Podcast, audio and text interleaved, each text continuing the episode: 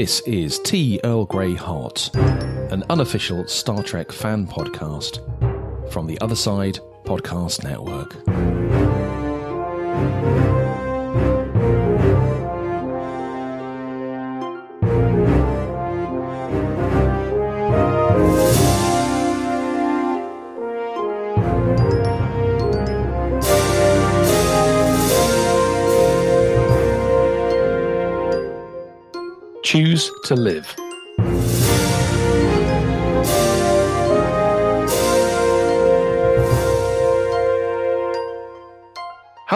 Welcome to episode 95, Mark 2, of T. Earl Grey Hot, an unofficial Star Trek fan podcast from the Other Side Podcast Network. My name is Dave, and I am joined this year by someone who, in any situation in which he would be asked, would definitely choose to live. It's my good friend Yannick. Hello, Yannick. It's Hello. been a while. It's yeah, it's been like a year or something. Yeah. Yeah, I mean, wow. yeah. so we we did explain in the teaser uh, that we published a, few weeks back why we didn't produce any episodes. So we're not gonna come back on that. Go up, go back and listen to the the teaser. But uh, yeah, it's good to be back. It is. It's been, I think I worked it out. It's been roughly 10 months since we last did a recording and 13 months since we last released an episode. Yeah, So we're, we're kind of going over old ground here. So this should be absolutely smooth as you like.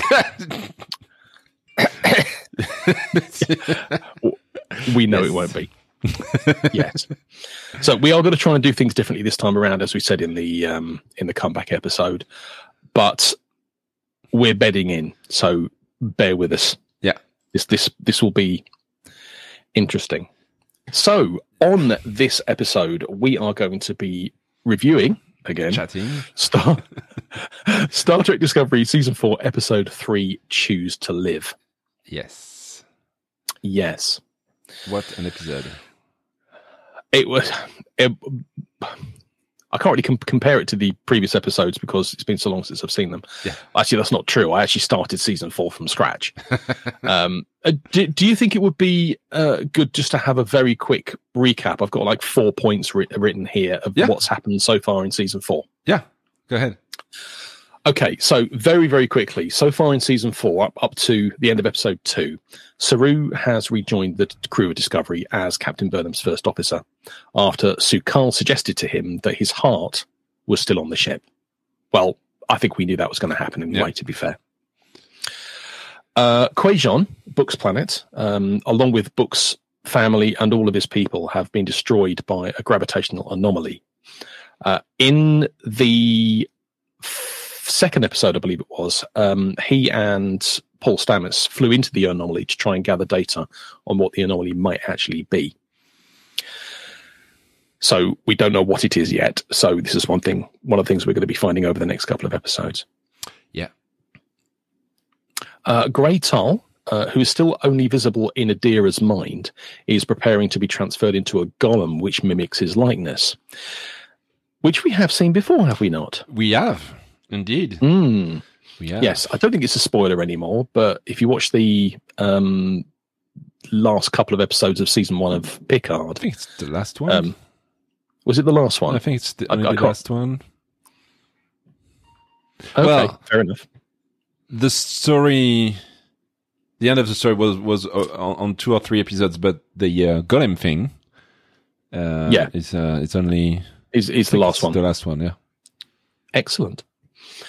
Uh, and the other thing that I'm mentioning specifically because this does come up in this episode and it's it's a kind of an ongoing theme throughout the season four is that uh, Tilly has been promoted to lieutenant. yeah And in yeah, well overdue. But in the last episode, she had a conversation with Dr. Culber and admitted that she might not be okay, and she wanted to talk to him about it. Now that conversation did happen in season, in episode two, and the results of that co- of that conversation will actually be covered in this episode. yes um, I know, I know it's a serious, a serious topic about you know whether you're okay or not, but the way it's presented in this episode actually puts a nice light spin on it, which is uh, Yeah. it's quite good. yeah we we, we love tilly don't we We we, We do love Tilly. We do. We do. We we have expressed that many times before. We do love Once Tilly. or a thousand times, yes, yes, indeed. indeed. So, unless you've got anything else you want to uh, to mention before we make a start, Uh, no, actually, uh, think you you've summarized the uh, season four so far uh, quite quite well. So let's uh, dive into the episode. nice. Okay, let's do it. In the teaser, the USS Credence is attacked as it prepares to deliver a shipment of dilithium Yeah. from the Federation. First Officer Patrick Fickett is killed, and two of his lieutenants are injured by the three hooded figures, the leader of which turns out to be J'Vini, a citizen of Ni'Var and a nun of the Qowat Milat. Yeah, A dilithium, which was not intended for them, is swiftly transported away with the attackers. yeah, yeah. Um, I was surprised to see a Qowat Milat sister uh, uh, savagely attack uh, uh, the uh, uh, a spaceship, especially a Federation spaceship. Um, it was it was uh, it was unexpected. Yeah, Now- absolutely. Uh, Again, um, security on Starfleet ships. Let's not come back to that, but again. I mean, anybody can transport us anywhere on the ship, so yeah, why not? it happens once or twice more in this episode. Yeah, it does. Mhm. It does. Yeah. Intruder alert, by which time it's too late. In the, yeah. but to be fair, the computer could not detect that before, I guess, because it, I mean, they they have. It's not like you know the uh, old transporter where the beam was visible and they had time to react, maybe hide themselves, you know. But here, uh, on, on poof, they just appear and disappear. Yeah. So, Well, without going into spoilers, there is an incident later on where an individual, uh, sorry, a series of individuals beam onto a ship. The ship went intruder alert, and then they appeared. ah, I didn't So, notice that. Yeah. yes, Ah, yeah, not not particularly clever. yeah. Well, But yeah, they're absolutely right. I mean, the the the, the whole thing about um, this being Qowat Milat, it just it completely and totally out of Yeah, character. wait, what? Yeah. So the only thing I could think of is that these, at this particular moment in time, is that these are rogues. They're, they're Yeah. like uh, militants, mercenaries. Yeah. Um. but So yeah, m- m- they could have been rogues, but still they were, you know, they they, they um, uh, what's her name? The J'Vini. She J'Vini. took her sword sword out and she said, "Please choose to leave." So, Mhm. uh, yeah, it was it was strange. It was a, a good a good part of the teaser, a good good start of the episode. yeah, absolutely. So in the next scene, uh, back at Federation headquarters with Federation President Rilak, President T'Rina of Ni'Var, Captain Burnham, and Burnham's mother Gabrielle representing the Qowat Milat, Fleet Admiral Vance admits that there is no indication of a motive, but that J'Vini's crimes against a Starfleet officer are clear and that she must be detained, detained without Yeah. delay. Yeah, President Rilak insists. sorry. Sorry, go on. Um, uh, it's it, it as as we're going to see, it's a difficult uh, situation where it's the the Qowat Milat, so it's uh, I was gonna say Vulcan, it's a Ni'Var, it's a, a Ni'Var problem, but it's on it it happens uh, it happened on the Federation starship, so it's also a Federation matter, and it's a time of uh, reuni reunifications. Uh, uh, I wouldn't have liked to be in uh, in in, in um, Burnham's shoes or uh, or, or um, or uh, what's the name now of the admiral? I forgot. I forgot everything. I forgot all the names and. Uh, ah, gosh, I need to get back into it. But yeah, Which one? The the Ni'Var president? no, the uh, Federation at uh, Oh, Vance. Vance. Yes. Yeah. I wouldn't have liked to be in Vance's shoes. Yeah. No, exactly. I mean, you raise a good point there that the the whole situation is is it's a question of jurisdiction. Who Yeah. who is who is the right organization, the right the right peoples to deal with this. So you got on one side, you've got Gabrielle saying that it's an internal Qowat Milat matter, Yeah. which it didn't go down well at Nope. all with those around the table because it's almost like they're saying, you know, okay, yeah, we recognize that a crime has been committed against your organization, but actually we're going to deal with it. You've got nothing to do with it. Mhm. Which which was never gonna it was never gonna Nope. going to be accepted. But I think that's why Rilak then suggested that what we're looking at here is is, is a joint mission, a joint three-way mission between Starfleet Ni'Var and the Qowat Milat. Yeah. And the representatives of those being all around the same table, I mean, not one of them could have turned around and said, "Well, no, I don't want to do this." So No, they kind of course had not. to. But in, in a sense, Gabrielle forced her hand by saying it's a quiet minute internal affair. Rilak didn't have any choice but to include the quiet minute and also include Ni'Var. So she can, yeah. Gabrielle forced. Well, there, there's Rilak. there's a bigger thing going on here. Yeah. There's a there's a side a side story here because um, I'm trying to no, it was it was this particular scene where T'Rina indicated that it was their intention to rejoin the Federation. Yeah. So Rilak obviously had an obligation to make sure that she was in that uh, Ni'Var was included in yeah, this yeah. in order to help grease the wheels of this. And you'll see this as a as a continuing um, subject throughout the whole of this episode. Now, another thing that that Gabrielle said, which was interesting, is that she believed that Giovanni was acting in the role of Qalankhkai. Yes. Now, if you remember the Absolute Candor episode from season one of Picard. Picard, then the the the whole role the, the whole thing around Qalankhkai is that a particular Qowat Milat um, member would associate themselves with a lost cause Yes. and they would dedicate and commit themselves to that lost cause until either of the two outcomes, whatever they may be, Yeah. come to fruition. Mhm. So, I we both said at the beginning we couldn't understand what this is about. It certainly doesn't feel as though this is a um, a lost cause. It just seems like mindless a mindless attack, a theft, if you like, a straightforward theft. But if Gabriel is correct, that kind of changes things. Yeah. Uh, yeah, I was gonna say something, but it, it, it would be a spoiler for this two years old episode. So yeah, yeah we don't do we don't do spoilers on this show. no, we don't do spoilers. We we Oh dear. Uh, and then towards the end of the tease, no, no, that was towards the end of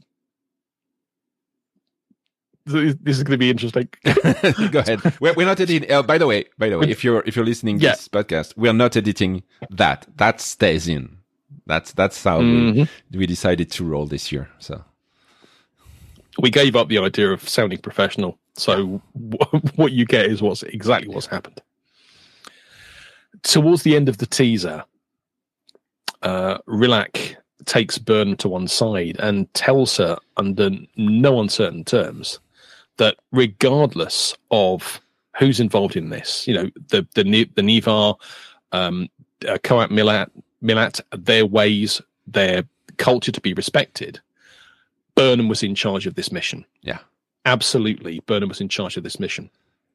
Now, if you remember the happenings in episode one, uh, Kobayashi Maru, yes, when basically Rila- um, Rilak, I don't want to say tricked, but eff- effectively tested Burnham as to what she would do in a particular scenario, very much akin to the un- unwinnable or the um, yeah the unwinnable scenario of Kobayashi Maru.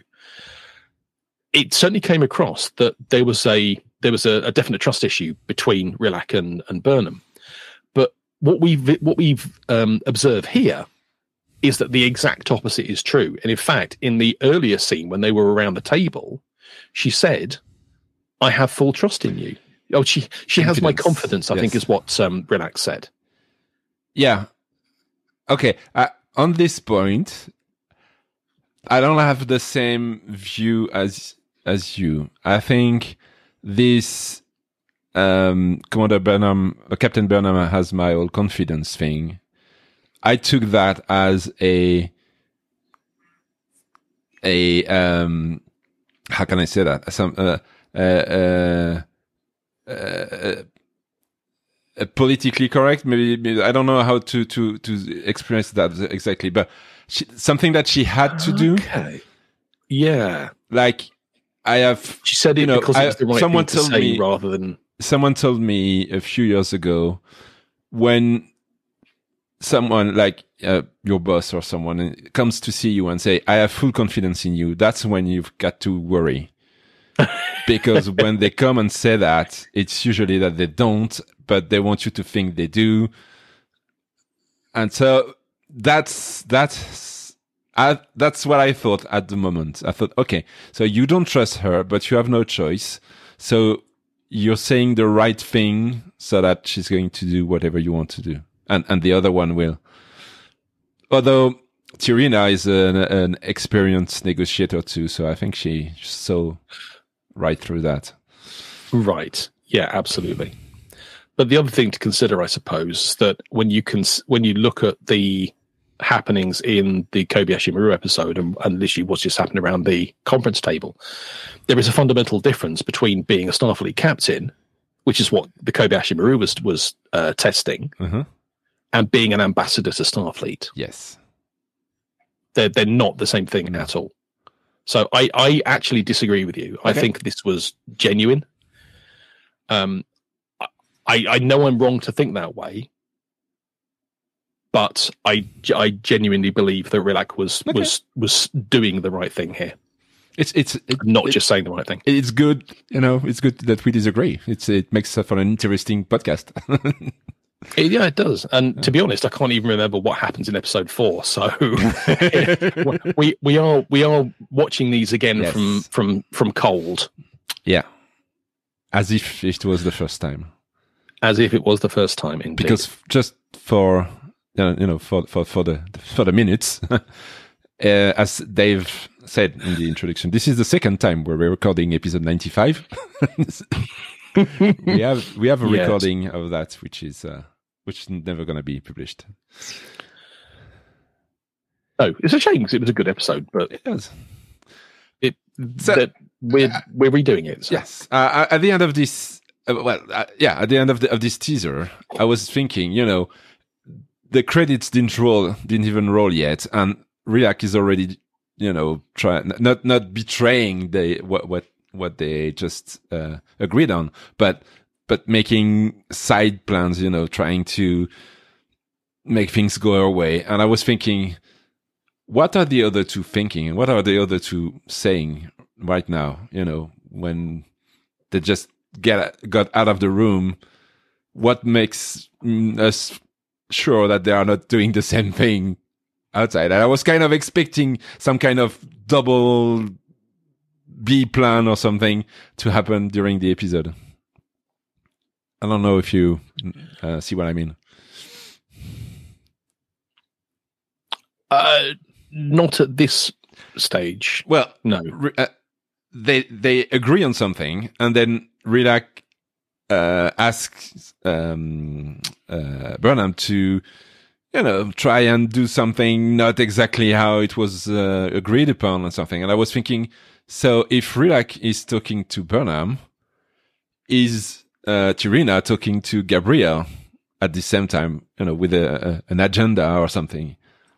And, and, and the whole episode, I was expecting something to happen that would reveal to us that they uh, that quite me that and Eva also had some some weird plans. That is interesting. Not something I'd considered, but actually, now that you've said that, it kind of does make sense. Yeah. Could have It been, really does. Hmm. but we're not going to spoil anything until the end of this episode. No. Right, so that's the end of the teaser. That takes Yeah, us into credits. Actually indeed.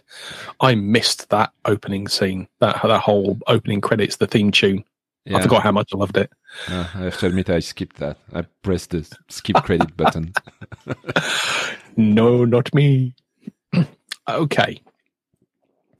So in Act One, uh, we are in the mess hall on. Discovery.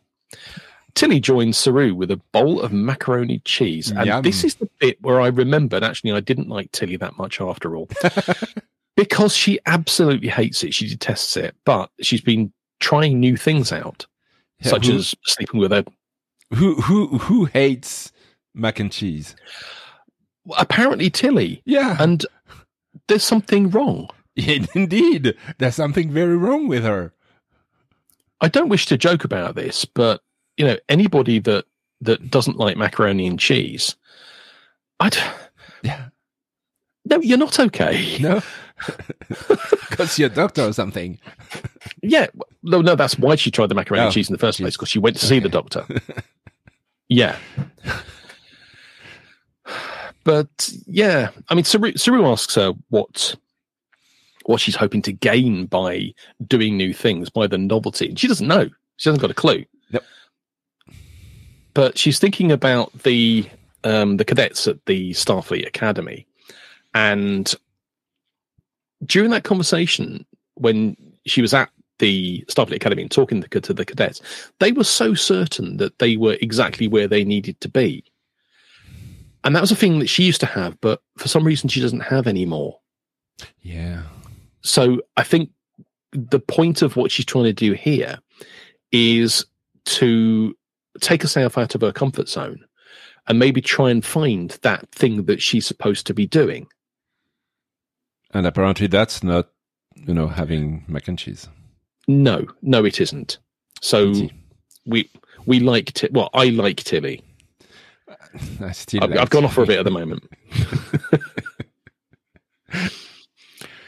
yes. Okay, so uh, we then move into engineering, where Booker is going over the data recovered from the.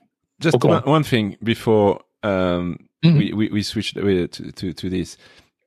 Tilly in the mess hall. Tilly asks. Um, uh, she's Sorry. Sir, thank you.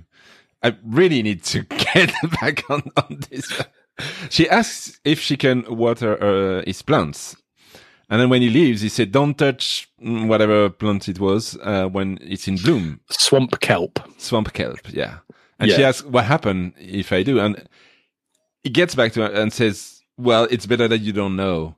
And I thought, is he doing that just to, you know, push her maybe to try and do things because he told her not to do it. You know, will she do it? When it's like, don't press the red button. You know, what, what do you do when you, someone tells you to not press the red button? You, you go and press the red button because you want to know what happens if you press the red, the red button.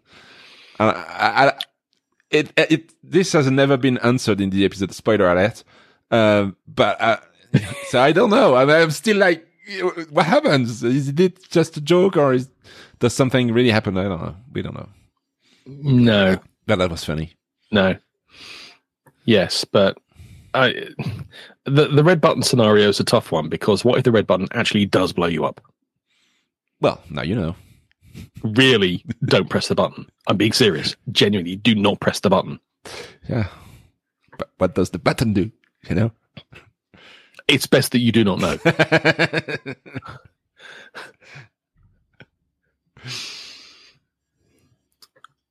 Yep. So in engineering, uh, Booker is going through the data that's been recovered from the anomaly. And uh, she asks to requisition his ship for the upcoming mission, joking that she would return it washed and waxed. and waxed, yes. Yeah. Thing is, I've seen her drive that ship. I think you might Yeah. need a you know a dent puller and uh, uh, Extra insurance. maybe a few new panels. Yeah. Yeah. Yes. So uh, The ship can, you know, change its, its shape. So it should be easy to avoid bumps and, and scratches with the, with that.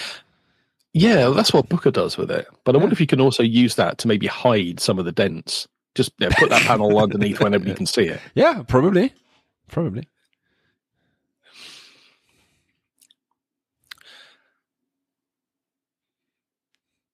Bernard goes and talks to Paul Stamets about his new theory, and that is that the anomaly is a primordial wormhole. Except that only four of the five criteria of a primordial w- wormhole fit Yeah. gravitational distortions, the shape of the gravitational well, the ability to change direction, and the large amount of accreted dark matter. But this fifth one, the presence of tachyons, didn't wasn't met. Nope. Now he knows that the, the answer is inside the data, but he cannot find it. Burnham reminds him that the Ni'Var Science Institute will help. So he then sends the data over to them. Yeah. What what the heck is a primordial wormhole? I mean, I can I can understand what a wormhole is, but I have no clue what a primordial wormhole is. Well, apparently it has consistent gravitational distortions. Yeah, it has it has five five characteristics. And- yeah, and tachyons. and tachyons. it has tachyons. yes. What's a tachyon? I don't know. Uh, it's uh, I don't know. Apparently, there's a link here that will tell me what a primordial wormhole is. And uh, there's also a link to tachyon. So, dear listeners, if you're listening for the first time, that's what we used to do and remove from the episode. It's uh, go on a link hunt. A tachyon was a subatomic particle that naturally exists at faster than light velocities. Nice. Uh, uh, right. Yes. With time absolutely. travel and temporal distortions. And all that kind of bullcrap that uh, All- happens in uh, Star Trek Picard season two, which uh, unfortunately we're going to have to review sometimes. I, I have not seen any of Picard season two. I have seen the first three, and then I gave up. Oh, Se- okay. season- But I have watched three all is- episodes of Lower Decks. Yeah. Season, yeah, season three of Picard seems to be better, which is That's because it's the last one. Oh, that's spoiler. because it's uh, season eight of TNG. uh, season. Eight, yeah. Oh, I see. Yes, yes, it, it, it kind of is because they're, they're bringing a lot of the uh, the old TNG characters back into that one, aren't they? Yeah. Yes. Anyway, back to Discovery. Yes. So Booker goes and talks to Stamets about um, about going to Ni'Var. Now, Paul thinks this is a bad idea because, firstly, it will be rather boring for him. You know, a whole bunch of scientists talking about tachyons and primordial wormholes. But also the the likelihood that there will need to be a very clinical description of exactly what happens to Kwejian. Yeah, I, think the the whole you know it's gonna be boring and stuff like that. It was just because he didn't want to tell um to tell him that, that he's gonna it was gonna have to what is this uh, clinically analyze the uh, the loss of uh, of Kwejian. Right. Yes. So was exactly say, that. "Ah, you know, you don't you don't have to come. I'm gonna be okay. And then yeah, gonna have to say it, huh? Anyway, Yes, exactly. What I forgot to mention actually in the um, in the preview of the first two episodes is that something has has happened between Stamets and and Book since the end of season three when they. It was something to do with the fact that Booker could now operate the spore drive. Yeah. And it is believed that Stamets had a problem with this because he was now not no the only person that could do it. And there's always been this kind of tension between the two of them. Well, that tension came to a, a, a bit of a head when they went into the anomaly to start pulling some of the uh, pulling the data out of the uh, of, of, of the anomaly. And Booker was struggling with the loss of his home planet and his family. He was seeing um, images of, of his nephew. Stamets was struggling with the fact that he was actually only there as a hologram, and I suppose he was he was struggling trying to, to to accept the data, and he was trying to communicate with with Book during this whole time. And when you've got somebody who's really quite chatty and somebody who just does not want to be spoken to, there was a lot of tension. But that tension, there was a particular moment where that tension just went pop, pop.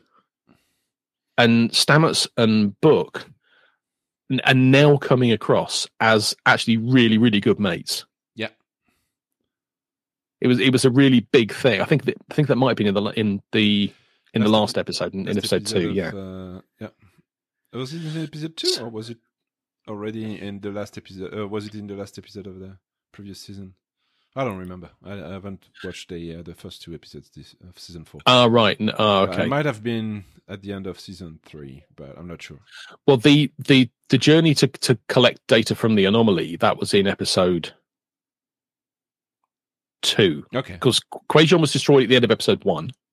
Oh yes, true. Episode two is when they went to find try and pull the data out of the anomaly. Yeah. So that's when that's when all this all this happened. So this is the reason why Book is now working in uh, engineering. They're talking to each other. They're having nice conversations. I even there was one point in in this episode where Book calls Stamets Paul, Yeah. which Never happened. never had never happened before. No. And it's quite rare in in uh, U.S. TV series. They usually call themselves by their last name. Within the institution, yes, but again, let's not forget that Book is not Yeah, part of true. Starfleet. He's he's he's not he's n- nothing to do with um, the Space Corps, if you It's want to true, call it yeah. that. So he is a civilian. Yeah, indeed, I had forgotten about that. So he, he, he doesn't care. Okay, moving on then.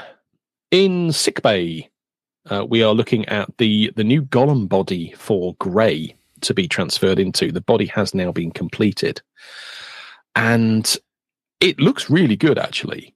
I think as as as as a as a, a facsimile of Gray, it's it's it does look quite impressive. Yes, yes, that's because that's the actor playing the golem thing. Spoilers, mate. I've told you before. man. Yeah. No. Spoilers. Yeah. Um, Yeah. Yeah. Uh, it's.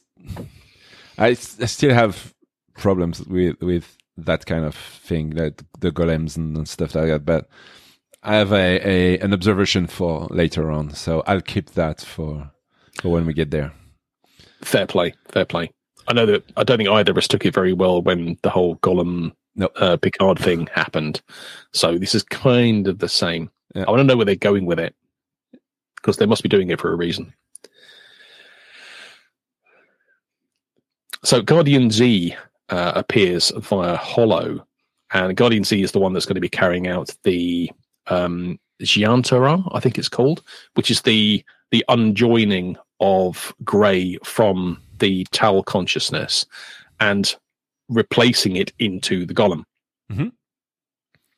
Now, obviously, Z's hopeful that the transfer is going to be successful. And then Gray, he always had uh, aspirations to become a guardian, like like Z is. But obviously, as far as the the procedure is concerned, there are there are dangers. There are unpredictable dangers, and there is the distinct possibility that Gray, as part of the transfer, could be lost. Yes. So two two observations here. So first, I just realized that Guardian Z is actually XI and that the letter Z like in Dragon Ball Z like I thought all along. I don't know why I never realized it was Z uh, like that. I don't know. Oh, okay. Yeah. Uh, second, um, when Guardian Z wants to talk to uh, Gray, well, he actually talks to Gray because Gray can hear him. But then Gray asks um, Adira to uh, relay his answer. But how? Which which they don't. Yeah, which which they don't first, and then everybody's waiting. Like you know, Gray's talking, but nobody can hear him. But you know, it's like they, they, they were just waiting as if they could hear him. I know it's for TV, and that that's that's just for us for for the, the for the show. But it's still strange that they're not moving. They're they're just there. Like okay, we we're waiting. Uh, I don't know. There's there was some pause. Yes, there's the Yeah. and Greg goes on on and on and on. You know, it's just because the the he could have answered yes or no. But uh, the question were really simple, and you know there were yes no questions. But no, he goes on and on and on, and then Adira says, "Yeah, it's cool." Right, right, exactly. That was fun. When when Z said to to uh, to to those present that there is a possibility that Gray could be lost, do you remember what his response was? What Gray's response was? Uh, not in details, no. I'm already lost. Yes, exactly. Yeah, yeah. And he said that twice, well, once or twice uh, again Mm. in the episode. Yeah. Yeah, no, absolutely. Mhm. So in it, it was it was a no brainer that he was going to go forward to this. This, Well- this was uh, this yeah this was this or nothing. He technically didn't have a brain, so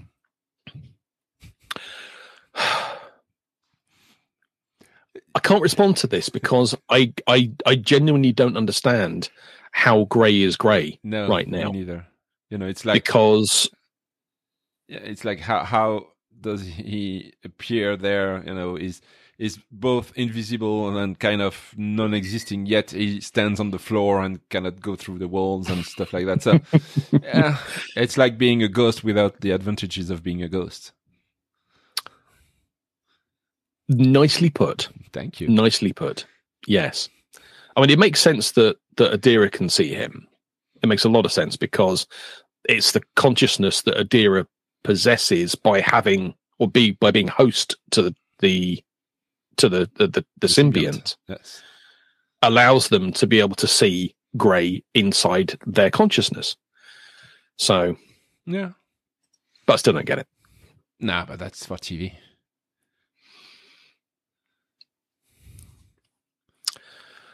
Right. Uh, moving on then. Uh, we see Burnham walking through the decks with Saru explaining the whole uh, reasoning behind the mission. It turns out that Gabrielle is taking one of her co-admiral sisters, and Burnham wants to bring a tactical officer herself in order to even the balance. Yeah, Makes sense. To her surprise, and to be fair to mine, Saru recommends Tilly. Oh, was it a surprise? I mean, I saw that coming from the end of the corridor.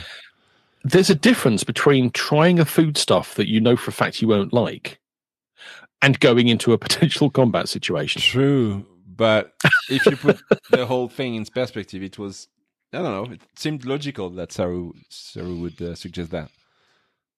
Yeah, I, I suppose so in, in hindsight. But then again, Saru wasn't recommending Tilly for her combat skills. No. He recommended her for her intuitive diplomatic skills, uh, was the phrase he used. Nicely put. Yeah. Yeah, absolutely. But whilst he he believes that it will her presence there will do good to the mission, he also believes that it will do good for her as well. Yes. And That I that I do get. That I do yeah. get. If you're looking to pay, to place somebody outside of their comfort zone, put them into combat. Yeah, sure. Why not? right. I mean, if they survive the first combat, then maybe they're material for for for survival. You know, they, they can they can do something with them. If they don't, well, you know, natural selection. Yeah. oh, you have such a way with words, sir. oh dear. I, I, I don't know if it. Uh, yeah, if it's just uh, just after that. Um, so let, let's jump into that. There's a, a, very funny scene after that when Tilly is in an elevator with a Qowat Milat sister.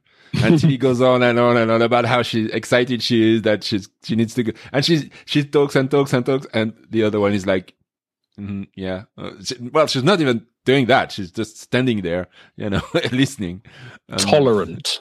uh, yeah, and then and then Tilly realizes that oh no, it's I mean your sister being arrested. That's not good. Then it, she completely flips.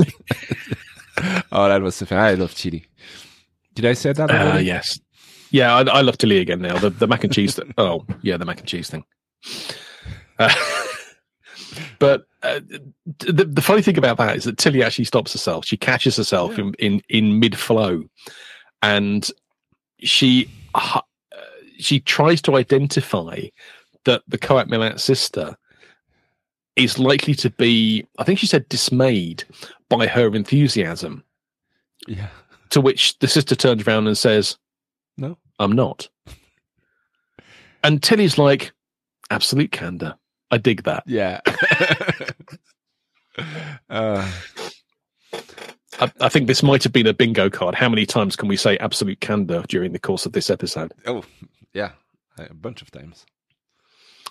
Uh, it's only two or three, actually. Oh, sorry, spoilers again.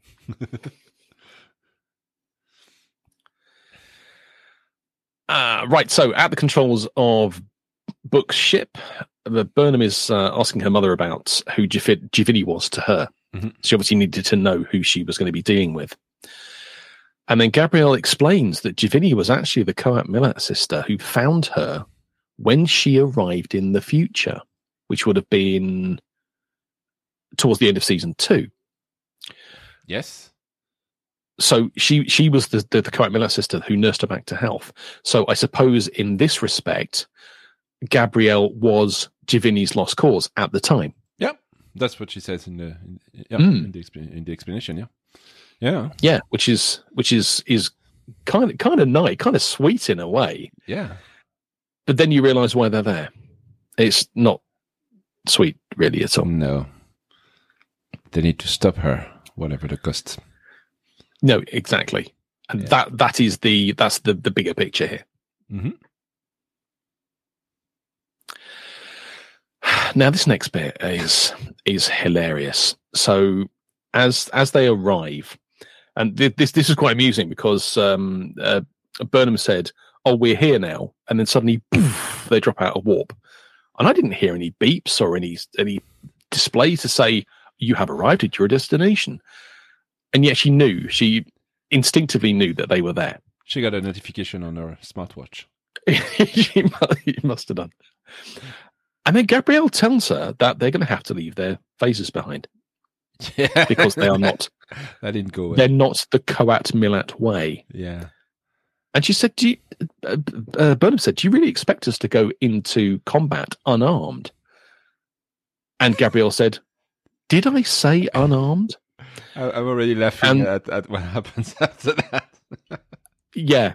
And then the um the Qowat Milat um companion, the, the the other sister, comes along and hands the has two um well, what are they called? Swords, katanas. Tangalangs Uh, thank you. uh, swords, um, and hands one of them to Burnham, turns around and hands one of them to Tilly, who immediately does this whole lightsaber thing and drops it.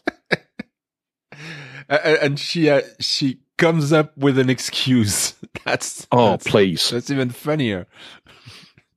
So her I excuse moisturized my that- hands this yeah, morning. She moisturized her hand. Oh, please. please. So funny. Yeah. Yeah. Cringeworthy, but still very funny. Yeah. Right. Okay. So we're now moving into Act Two. So doing this in an hour wasn't going to happen, was it? No. Okay. So the bookship lands on the surface of this moon, and Tilly reports not finding any life signs on the surface at all. Burnham suggests to scan under the surface that J'Vini had to be there somewhere. Good idea. Tilly discovers. Well, how would she know? You know, she's the captain. Oh, that's it. But but no. But to be fair, paid to know. she they have they have the tracker, so they know she's somewhere here. And if if it's not on the planet, she must be under the surface. I mean, didn't Yeah, I suppose Uh, there's a What what's a more surprising is yeah. that Burnham had to tell Tilly. I mean, I would have thought Tilly would have been smart enough to figure that out by herself, but I think Tilly was battling with her own demons at that Yeah. time, also being in a in an un, unfamiliar and an uncomfortable situation. She's probably not thinking. She's not thinking Tilly. come on, she's been the captain of the Enterprise in the Mirror Universe. um, she wasn't. She also captain of it in the Prime Universe yeah, as well. For true. She Yeah. she um, held the conversation with uh, what's her name, the uh, leader of the Orion chain thingy. Oh, You know, I know the said- ca- I know the actress that played Yeah. her. She was um the daughter of the last that played Lois Lane in the Superman movies. but I can't remember her name, her character name now. Oh well, yeah, yeah. So Yeah. Yeah. But anyway, Mm. they find her. They find they find her beneath the They- surface. Well, they they they they found a a thing. They Yes. they didn't see her at this point. Obviously, we know she's down there, but um, there was a cavity under there. But also, she picked up the signal from the tracker on Mhm. the dilithium cache that was stolen from the USS Credence, hmm which is pretty decent Nifty little tracker. indeed. And then, intruder alert. And then three three mercenaries, three of J'Vini's mercenaries, uh, beam aboard Booker's ship. Uh, they disarm Gabrielle and kill Yeah. the other Qowat Milat sister. Now this this opens up a whole raft of questions, Yeah. a whole raft of questions around the the motive, uh, the the whole purpose and of the of the Qowat Milat. You know, they were sisters. So again, are these mercenaries? Are they? I, I don't know. I No, don't know. and, and, and you know, J'Vini might have a lost cause, but who are those with her? I mean, we never heard about groups of of uh, Qowat Milat sisters uh, joining for for a, a lost cause. So who are they? Why, why are they with J'Vini? And and I don't know. And and it's not explained in in the, uh, in the episode. the only thing that I could come up with, because I did ask that question, I think the only thing I could come up with is that J'Vini has followers. It's Yeah. almost like a like a mini cult Yeah, something that she like that, has. Um, but then would not those Qowat Milat, because we don't know whether they're Qowat Milat themselves or whether they're No. just acting on her behalf, because otherwise they would have their own Qalankhkai Yeah. Uh, and um, also- lost causes. they would probably, you know, tell her, you know, you're sure about that. I mean, it's it's not it's not the quite me that way. So I don't know. Maybe, maybe those are just mercenaries. There's no, there's indeed no proof that they are Qowat Milat. Mm. No, absolutely. Uh, so yes, they they beam aboard. There's a scuffle. Um, she lo- uh, Gabrielle loses loses her sword. Tilly then picks one up and throws it over to her, which she then uses to cut down the three mercenaries. Yeah, Gabrielle was uh, in a bad mood after her her uh, companion. Oh, she killed. she was she was peeved. Oh, yeah. Absolutely, yeah, absolutely. Well, because they they just killed her their escort, Yeah, so I'm not surprised. Nope.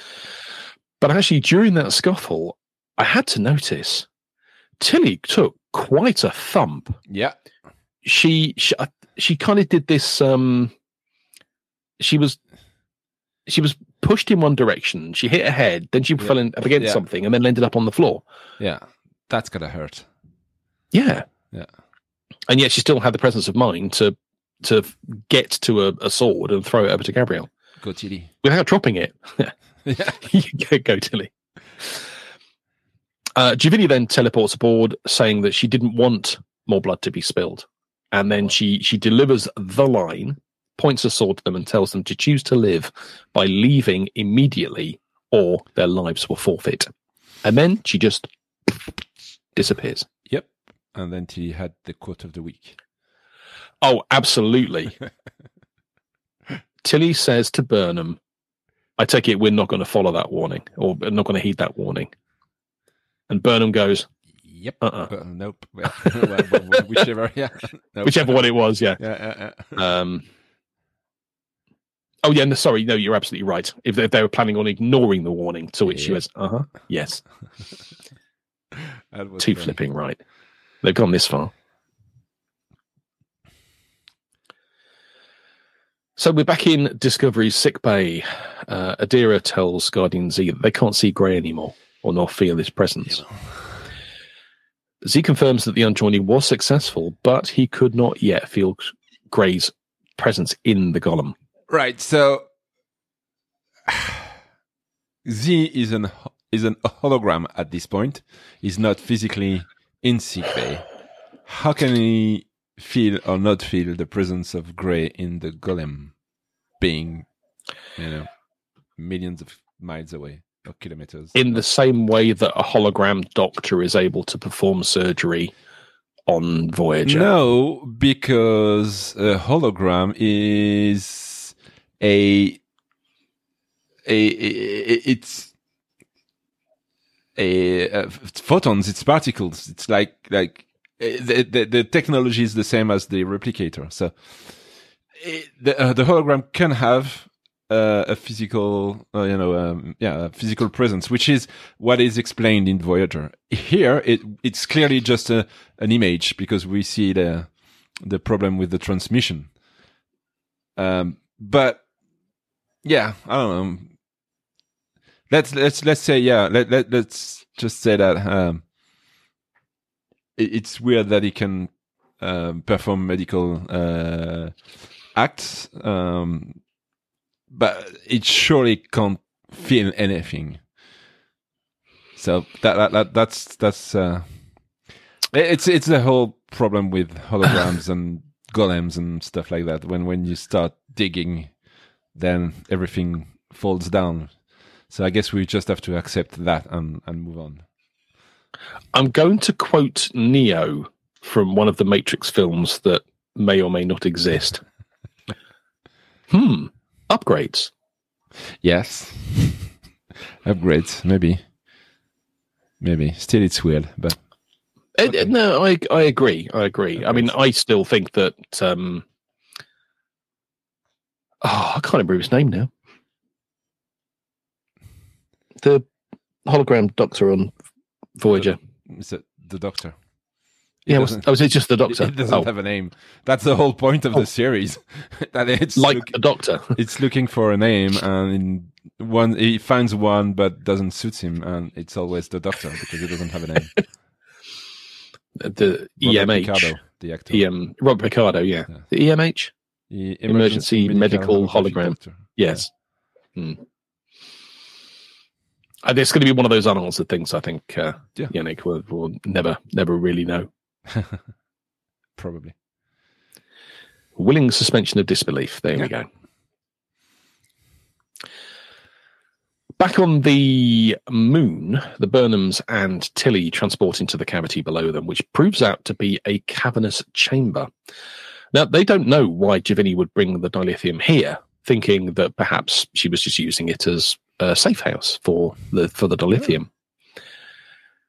Tilly finds evidence of grave robbers, and Gabrielle recognizes J'Vini's cloak draped over a dead alien.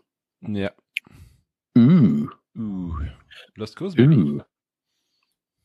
Well, exactly. Why else did you put your cloak over something? Uh, Burnham said she didn't recognize what the species was, and checking Federation records, it came back as unknown. species. Yeah. So it was actually Tilly that speculated that the alien was J'Vini's lost cause. Mhm. But then Gabrielle believed that J'Vini's oath would have ended with the alien's death, Yeah, that's which kind of makes sense. Yeah, that's what we learn in Picard season one. Right. And then Burnham said something that kind of echoes what we were talking about a moment ago is that she didn't believe that J'Vini was acting through honor, given that her mercenaries had just killed one of her own sisters. Yeah. But Gabrielle suggested that she may have felt that her cause clearly she thinks it's still it's still a, a valid cause and the cause is still alive was threatened. Uh-huh. Because she's committed to it she will she will throw everything she has at ensuring that her her cause is is is just and is sound.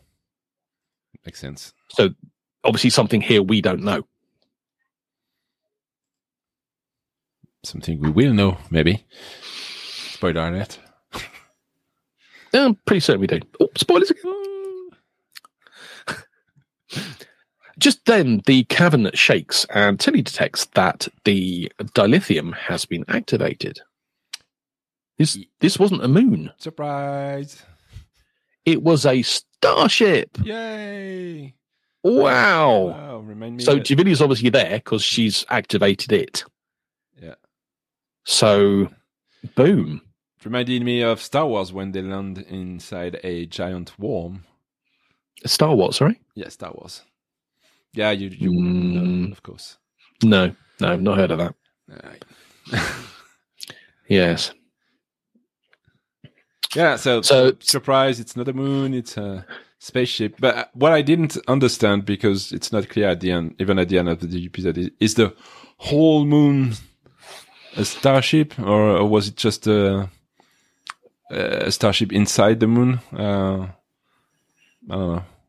Because if you bring something the size of a moon in orbit of a planet, some nasty things are going to happen on that planet. Oh, gravity. Yeah, absolutely. But again, Didn't didn't something similar happen in Doctor Who? That the moon turned out to be a oh no, the moon was an egg, wasn't it? And it hatched and they flew away and then they laid an egg, another egg, and the moon came back. Um, Maybe in one of the newer seasons or one of the old ones. Oh no, one of the the, the new Who. Um, this would have been Oh, it- David Tennant's. Ah, okay. So I, Um, nev- I didn't Sorry, watch David the- Tennant's first time around.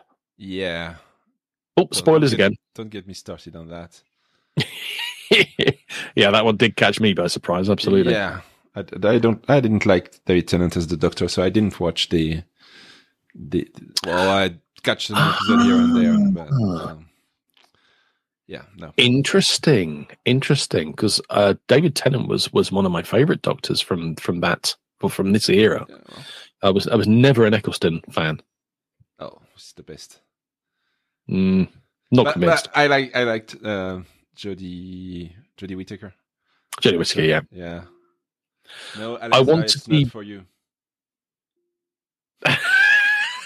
Alexa, stop. And that stays in the episode too. See? I don't know why she It's a- woke up, but It's a, it's a shame Alexa can't hear me because I would I would have such fun.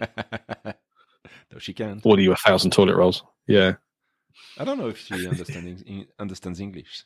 So Well, you said stop to her. Yeah, because stop is kind of a universal word. word. anyway, Yeah. So at the end of that season, um, Tilly detects that the dilithium tracker is right above their heads, and then Burnham just magically finds what is a freestanding turbo lift. yeah. I mean, how convenient. So one, And they- how did she find that? Two, um, this think will tripped be over it. very interesting for the security review of, of the usage of this thing. because there's, it's just a platform that you know climbs and there's no security anywhere you can fall uh, at any time. But Yes. yes, and then they just kind of like floated up to the uh, to the upper the upper platform. yes, I'm like, yeah, cool, but don't trip. no,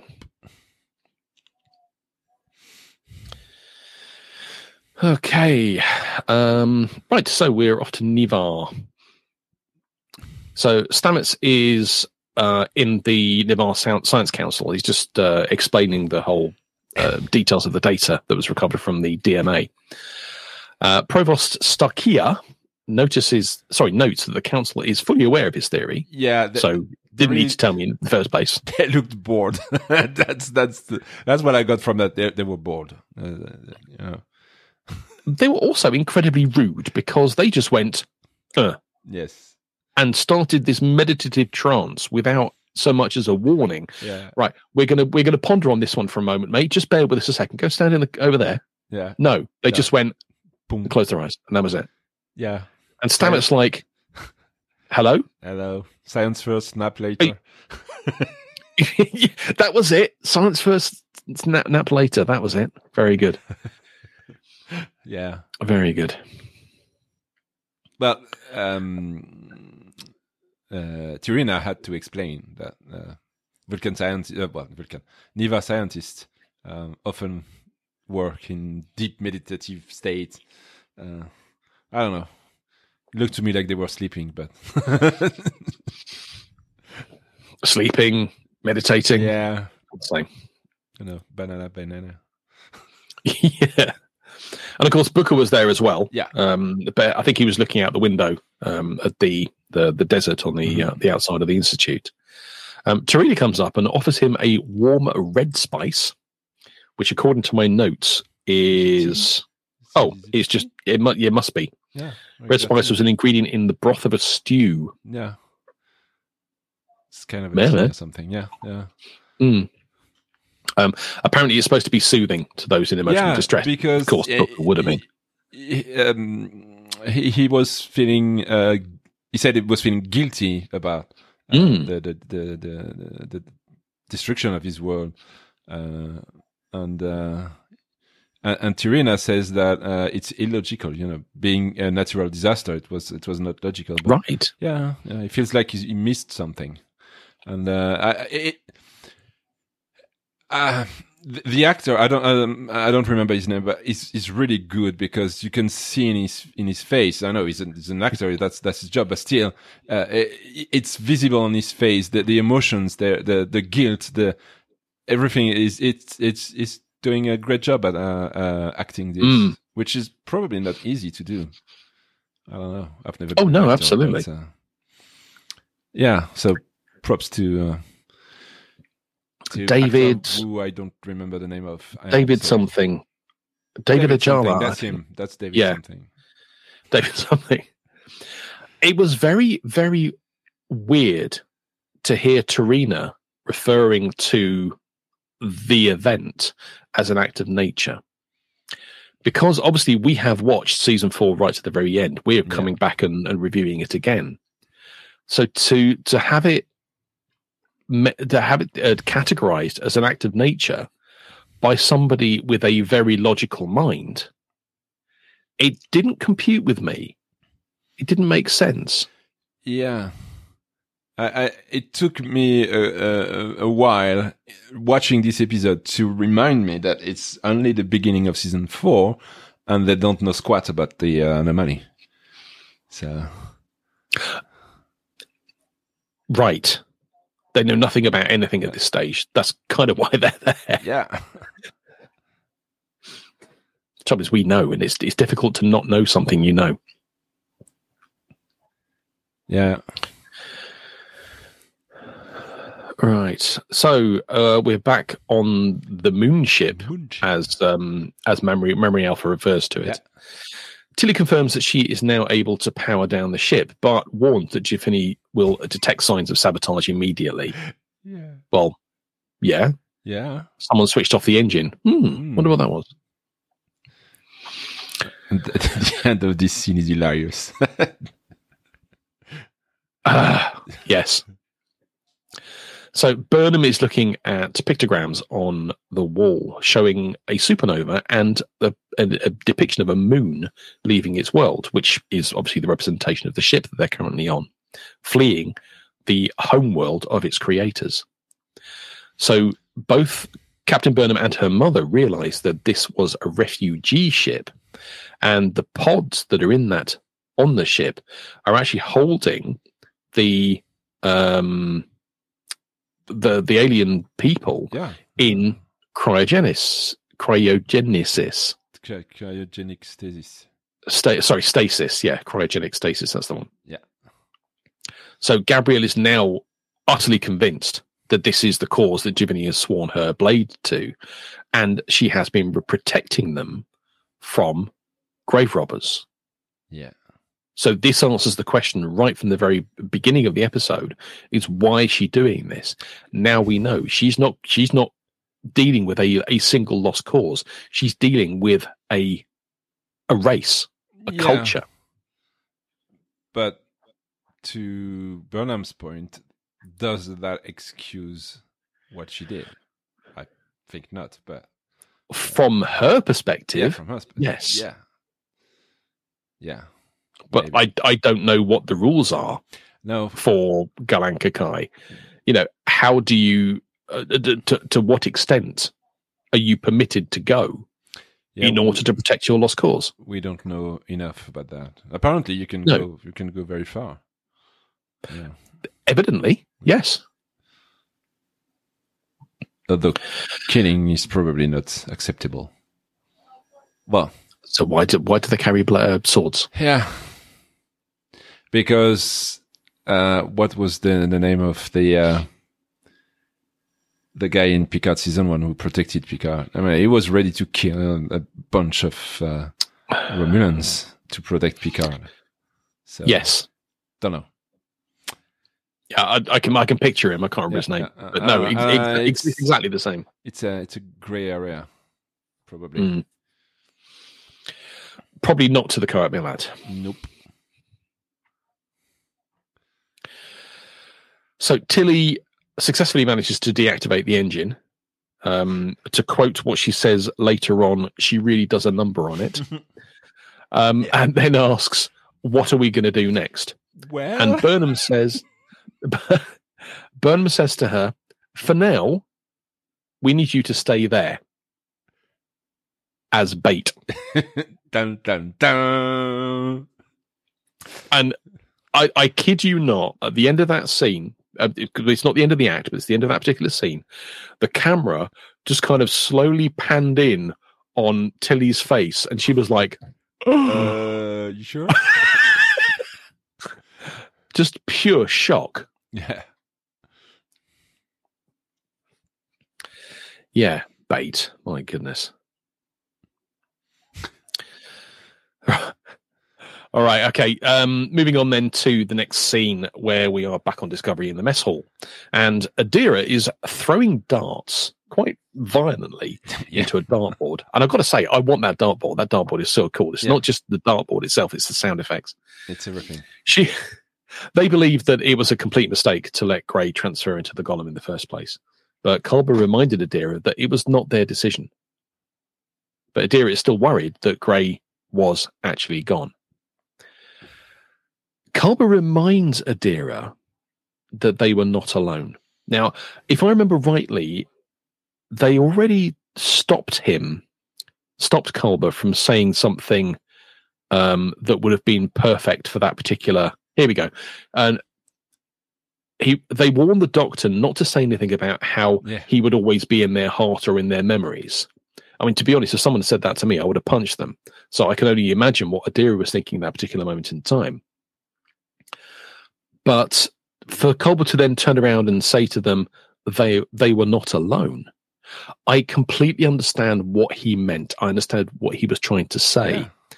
But I think at that moment in time, to say you've got all your friends and you've got your open quotes family around you, essentially, which is what he was saying, is not going to put the softener on anything Nope. that Adira is feeling No. about Gray's current situation. So I don't know, probably not the best thing to say. No, because it means uh, it's uh, it's not a problem that you've lost one; you've got many others. You've got yeah, exactly. Like like they're more valuable. Yeah. Wait, they, they probably are. They're probably as valuable, but at that moment in time, it's all about Gray. Yeah, yeah.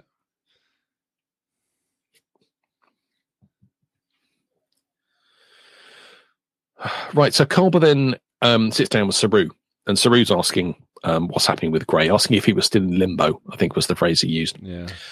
Um, Culber says it could be indefinitely, and it was that level of uncertainty that was affecting Adira the most. And then I don't get this. Saru remarked that he was reminded of an old Kelpian adage about how it is difficult to ride two veil beasts with only one set of buttocks, as he calls it. Now, Culber laughed.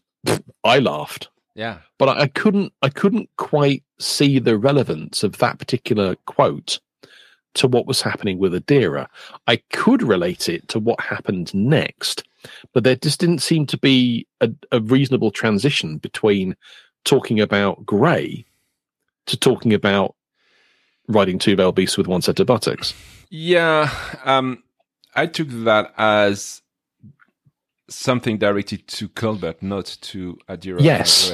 Because just before that, they were talking about. Well, Saru was talking at, with Culber about how difficult it, it could, it should, it, how difficult it, uh, it was for him to be both the doctor and the ship ship counselor.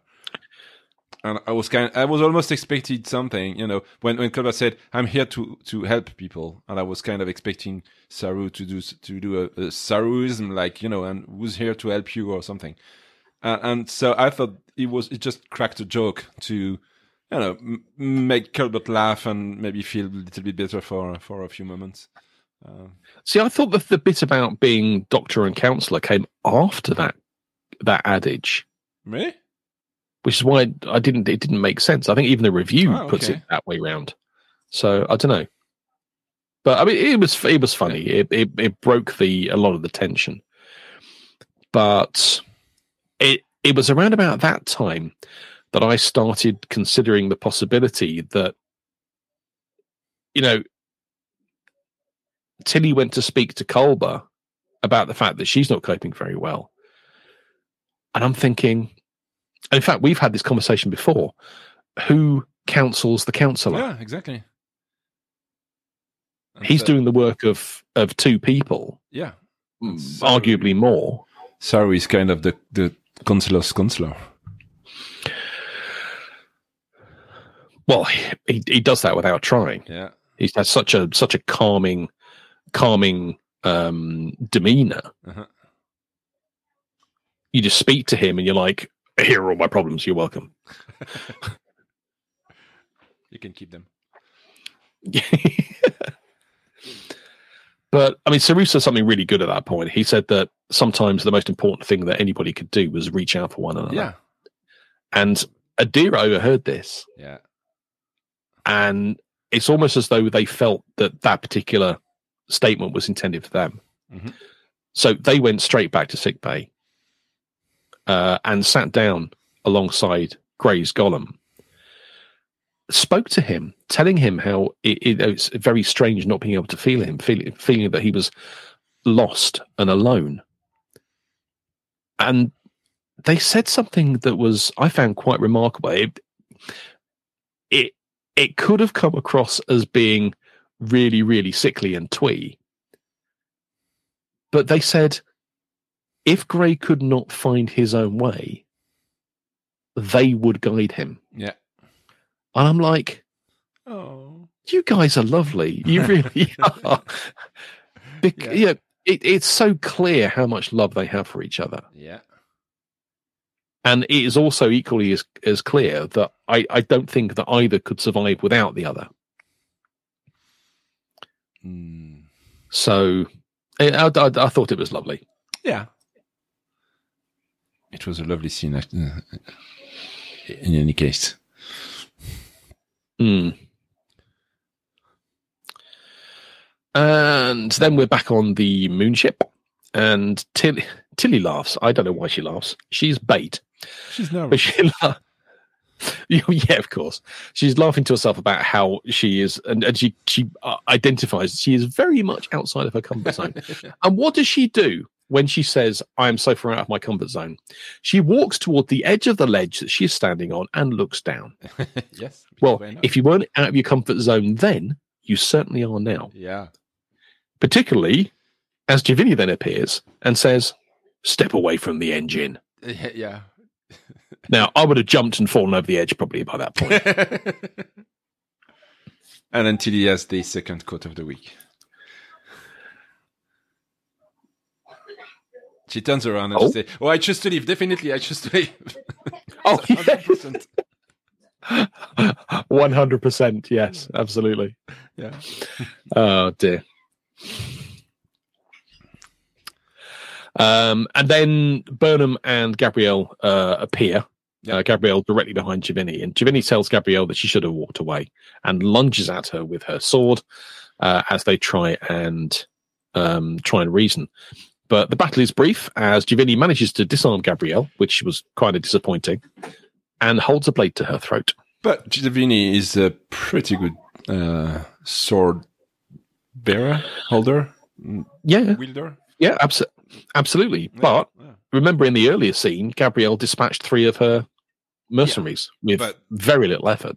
they were the Padawans. J'Vini is like the Jedi Master. I suppose so. Yes, I suppose. If I can, if I if I am allowed to make a reference to Star Wars again. To what? Sorry, Yes, that other Star thing. that other star thing. Yes, Starman. oh no, please. Starman. That was the. Was that the one with um, Je, Je, Je, not Jeff Bridges? Um, yeah, Jeff, uh, Uh, mm, yeah, maybe. Michael Douglas. No, well, I think what's was Jeff Bridges? Yeah, I think. A Neil Gaiman book, I think. If I remember rightly. Don't know. I'm sure somebody will tell tell me I'm wrong. in the comments. I usually am. We will tell you later on where you can send your feedback and your hate mail. Mm. No. Nicely done. All right, so we're on to Act Three, and our recording is at um, over an hour and a quarter. So we have work to do. Yes.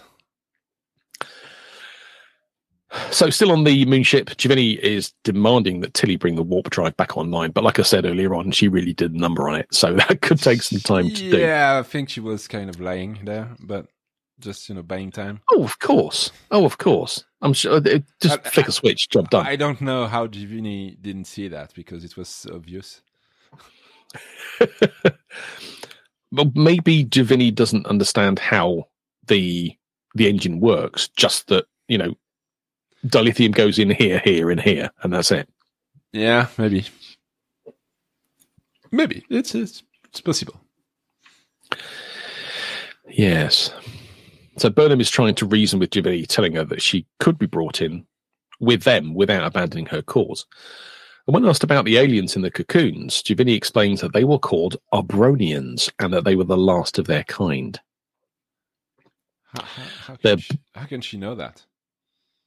I mean, Um, from the oh, well, I'm about to tell you actually. Yeah.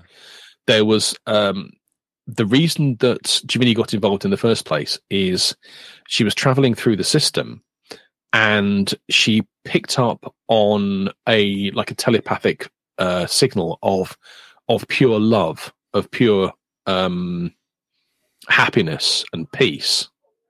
And it was during this time that Taglanen, who was the alien that died that she put her cloak on, that was the the court the the um the, the start of her lost cause.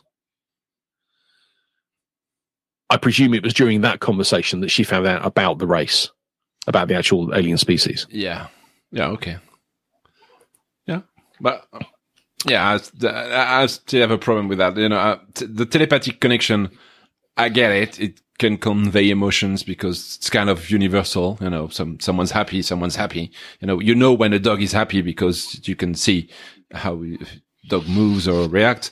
But to actually know the name of the race and the name of the person, that's a whole whole other level of telepathy. It's not just, just telepathy. It's just it's telepathy plus universal translator or something.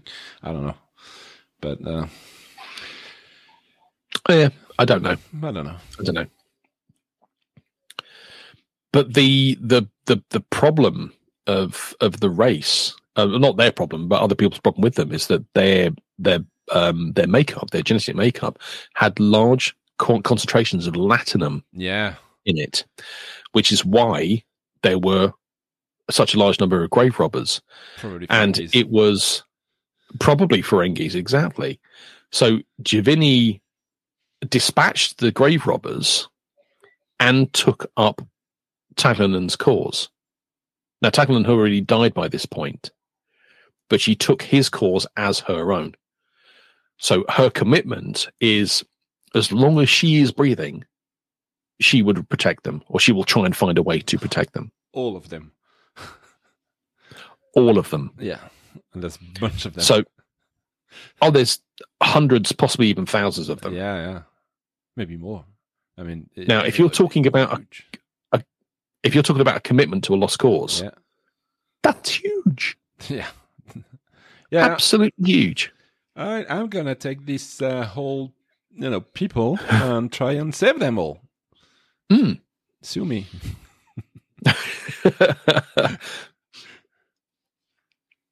yeah. But then you fail. You've got to explain to thousands of, of, of individuals. Now, sorry, mate, you're on your own now. Though they were in cryo, in just cryogenic sta- stasis. Cryogenic stasis. So Yeah. If you fail, you can always, you know, go away silently and let you know let them deal with it. Yeah. I'm presuming they've got her address. So it's not quite so straightforward as that. Nope.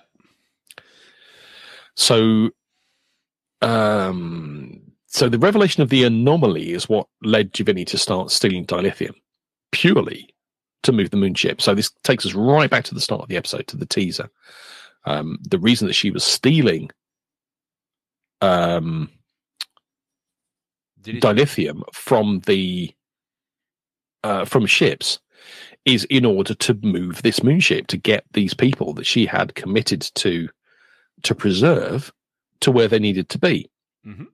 However, the problem here is that because she's an individual, the Federation won't supply dilithium to individuals. They will only do it to organizations, groups, planets, um, races of of of of, of individuals of um, of peoples.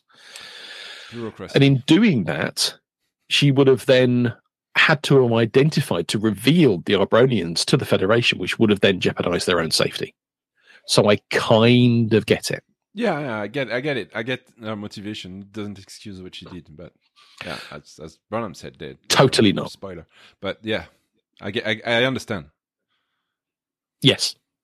Yeah, you, you understand it, but you don't accept, uh, Yes. don't uh, approve of it. Yeah, Yeah. I totally. Yeah. totally. So it was intended that the planet that the the the, the moon ship is currently orbiting around was going to become the new Abronian homeworld. Um, but because of a problem with the cryostasis pods, once they'd arrived, they didn't thaw out. Nope. So something was wrong with it. So Burnham, being Burnham, says, "Oh, I'll fix these for you." and in in doing that, she would then be fulfilling J'Vini's oath to protect them. Yeah, So something for everybody there. One eight hundred Burnham. I'll fix your problem in thirty minutes, or it's free. And actually, that's the right number of digits as well. Is it? Uh, Um, yeah. So um, J'Vini, I mean, this is very random, but J'Vini gives Burnham until Tilly, Tilly completes the repairs to the engine to figure out how to how to do this. that, Now, that, that, that- that's, that's daft. But that's not logical because you have two people from the same side. One is trying to fix something. Uh, well, is offering to fix, Fix something, some, and the other one is fixing something for you, and you give the first one up until the second one had fixed your problem. Of course, she's going to buy time for a friend to finish her tasks first. I mean, yeah. yeah, But she's only got to flick a switch. Tell Yeah. you what, I'll give you I'll give you three hours, mate. You crack on. yeah. Take as long as you like. Yeah. I mean, but yeah, okay. Why not? Why not? Yes. Okay, so back on Ni'Var. Um, the council have woken up, sorry, emerged from the meditations, and Provost Stakia explains to uh, Stamets that the absence of tachyons means that his hypothesis remains unproven. yeah. It, it, well, they were kind of rude. Like, yeah, no, it's not that. Sorry. Move on. Matter of fact, Yeah. True. they're not going to turn around and say, I'm really sorry about that, mate. Uh, we tried our best. That's not what they do. Yeah. No. But T'Rina then suggests that proof may be obtained another way. Ooh, you have my attention. Because they had a witness, or they have a Mm. witness to the destruction of Kwejian. Indeed. Hmm. Who's that? Booker. Look. Yeah. Yeah. He was ki- kind of there at the time. Yeah. So tachyons, sorry, technobabble coming up. Tachyons are superluminal, which means that they would have created Cherenkov radiation on impacting Kwejian's atmosphere, which have given off, would would have given off a distinct blue cast. Now, of course. I knew this. Yeah, I knew this. I knew this. I mean, it's it's like it's like the the luminol in in CSI. You know, you can see a whole bunch of stuff in blue when you spray luminol on. Right, but no, exactly that. Yeah, but does that mean you then have to shine this like enormous ultraviolet light into the atmosphere to be able no, to see it? because upgrades. Okay. There we so, go. what happens if you spray luminol on tachyon field? Are they, are they turning blue because of the luminol or blue because of the tachyon? Contamination of evidence. Ah. Hopefully, Yeah. there was there never was any tachyon in CSI. So Well, I mean, I presume they they took a copy of it before they contaminated it, so they could just like restore the the backup. Yeah. I don't know. Um, but back at the review, uh, CSI Discovery. Um, yes, I discovered. now, obviously, the suggestion of a mind meld um, with uh, with Booker is is quite shocking because that means the Booker would then have to go through and relive all the trauma of the destruction of his planet and all the rest of it again. yeah, uh, and despite m- many uh, proof of the, the contrary, it's supposed to be forbidden to do a mind meld with a human or or uh, uh, someone from Kwejian. It's it's. I don't know whether it's forbid. It's So we have we had this. It's dangerous, certainly. We we had this conversation when we reviewed season four of, of Enterprise, Yeah. and we were ta- talking about. Um, I think it was T'Pau did a mind meld on on Archer, Yeah, um, and we dis- we discussed it at the time. We did some research into it. I think it was that somebody on that episode said that this is not the this is not the right way of doing it. This is Yeah. not the done thing. So I I think it's more around the. In fact, didn't um T'Pol and Archer have a mind meld at some point? yeah. When Archer was, um, as is the, the conscience of um. No, that was that was T'Pau, not T'Pol. Oh, that's what's the Yeah. Okay. Yeah, that was T'Pau. Uh, yeah. Um, yeah, the conscience of um, I can't remember his name now. yeah. Sue, uh, not Su'Kal. That was different. No, yeah. but yeah, something something along those lines. Yes, that That dude. Yeah. right. But I mean, T'Rina, she's president of the Ni'Var Council, Yeah. so I would imagine she's fairly experienced with my melding. Yeah. So she'll know the um the the, the rights and wrongs. Mhm. Anyway, it And happens. nobody's gonna come to tell her that uh, it's not the way. So Who does she answer to? She's Yeah. president. Yeah. Well, technically, I suppose she answers to everybody on Ni'Var. true. This is not a democracy. We, yeah. Inside Booker's mind, he relives seeing the birds plummeting from the sky and Kwejian's moon being shattered by gravitational distortion. T'Rina has seen all she needs, but Booker insists that there is one other thing that he needs to see. And that's his last memory of his brother Kyheem and his nephew Leto just before Kwejian is destroyed. hmm Booker explains that he keeps seeing the last moment that he saw Leto in his mind, wondering what he missed. That in the memory, Leto turns back to him and he saw that Booker loved him. And that's that's all he wanted. Yeah. Booker Booker said a number of times in this episode and in the previous episode he did not know that Booker loved him. He needed him to know, and it Right. turns out he did. Yeah. He knew. As T'Rina dissolves the mind meld, Booker looks up to the sky and, and thanks her. She tells Stamets that there was no evidence of tachyons in Booker's memory and departs. So she's doing it as well. Sorry, there's nothing there. Bong, gone. Cheers. Stamets then apologizes to Booker for making him go through all of that for nothing. But Booker replies, it wasn't for nothing. No, no, because I think he, he got closure on, uh, on on anything that was you know uh, eating him from from the inside. I don't think it's going to fix anything, No. but it will certainly allow the healing process to How, begin. how how do you fix losing everyone you knew and your planet? You, you can't fix that. no, you, can, you can't. You can't. You can ease it a little bit. Is there Well, a bit I'm of a parallel here between Booker and Kwejian and Adira Yeah. and Gray? Yeah. In a way. Yeah, in a way. Yeah. yeah. Now I'm saying that the you, you can't you know you can't uh, fix uh, losing a planet and everyone you know. I don't know. I've never lost a planet yet. So No, not me, actually. No. It's funny you say that. it's a coincidence. Mm. How many people here have, haven't lost a planet yet? I mean, surely we're not that many. Like I'm not sure if I'm missing out or not. I, I don't know. Is this something that I want to happen? four billion of us only, something like that. Is that or is it? I don't know. I don't even know how many people there's on, On this planet. on this planet, yes, I think it's just hit eight. eight eight billion. Yeah. Okay, I was off by half of, of that. So that, that's that's in the same order of magnitude. That's good. Oh, to be fair though, it was only I don't know 50, 60 years ago that it was down to it was uh, four. Yeah. So in three years we're gonna be twelve million. Mm, I probably add a zero to that. To be fair, Anyway, back to Star Yeah. Trek. Eh, back to Star Trek. Back on the moonship, then. Uh, Yes. Burnham has discovered the fault in the cryo system and she has repaired it Dun, dun, because dun. she understands cryo systems. Yeah, because it's it's like what we said in Enterprise. It's standard things, you know. It's uh, the same valves and the same. Oh, yeah. The, So yeah. The, the cryo the, system. the in- conduits, Yeah. yes. cryo system. Yes. uh, There's one provider of cryo system for the whole the whole universe. So know, Yeah. once you studied one, you know them all.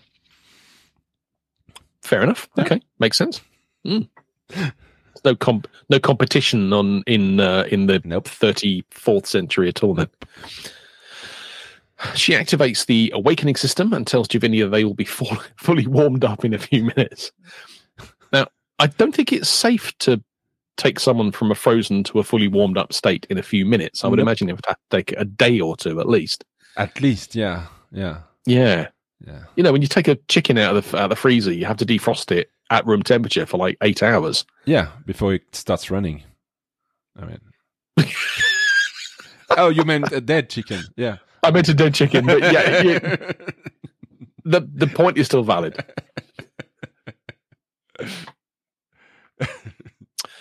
Gabrielle goes up to J'Vini and tells her that her path has ended, but a new one is now awaiting. Apologizing, J'Vini drops her sword. Burnham produces a pair of binders, which Gabrielle takes as her responsibility to bring J'Vini in. Yeah. J'Vini understands and submits without resistance. She she's done she's done her job. She's Yeah. done what she needed her, to do. her, her lost cause is saved. Well, It's no saved, longer exactly. lost. so No, absolutely. her, her job is done. Um, and and that was the end of that um, that particular act. We we actually watch as the Abronians are transferring. I mean, how they're doing it, I don't know. Whether they're literally just flying through the through space or whether they're they're in their pods. But you see this whole um, swarm of Abronians going from the moonship onto this Yeah. this new homeworld of theirs. yeah, yeah. Um, I mean, it's it's a great ending to the to the act. It really is. But lots of questions around what are they going to do when they get there? Um, has have people have have members of their race already been along and like built cities and houses and stuff, or are they just going to like sleep under the stars for the next twenty seven years? I don't know.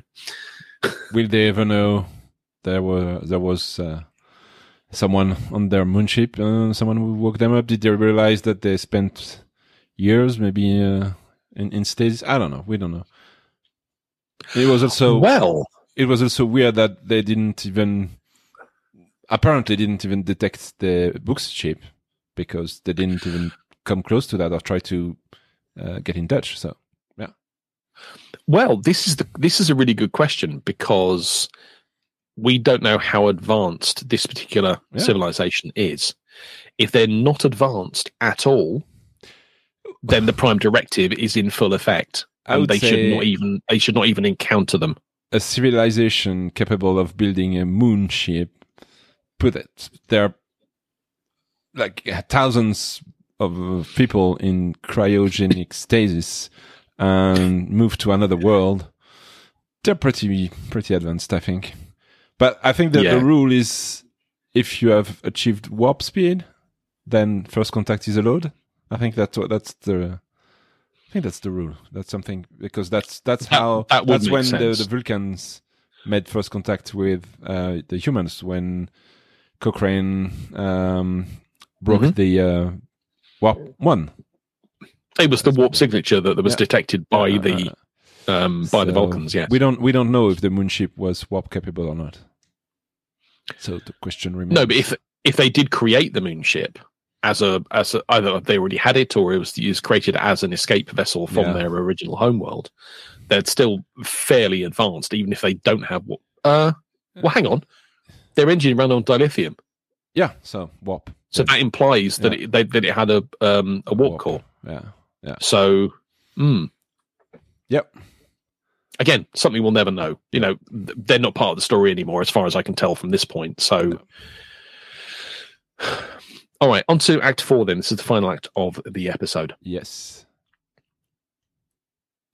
As Booker's ship returns to Federation headquarters, Tilly asks Gabrielle about what J'Vini said about her path being set on meeting Taglanen, and what Gabrielle told her about a new path. Gabrielle explains that paths end and change all throughout everyone's lives, and that the Qowat Milat phrase choose to live was actually an abbreviated form of a longer phrase. The path you are on has come to an end. Choose to live.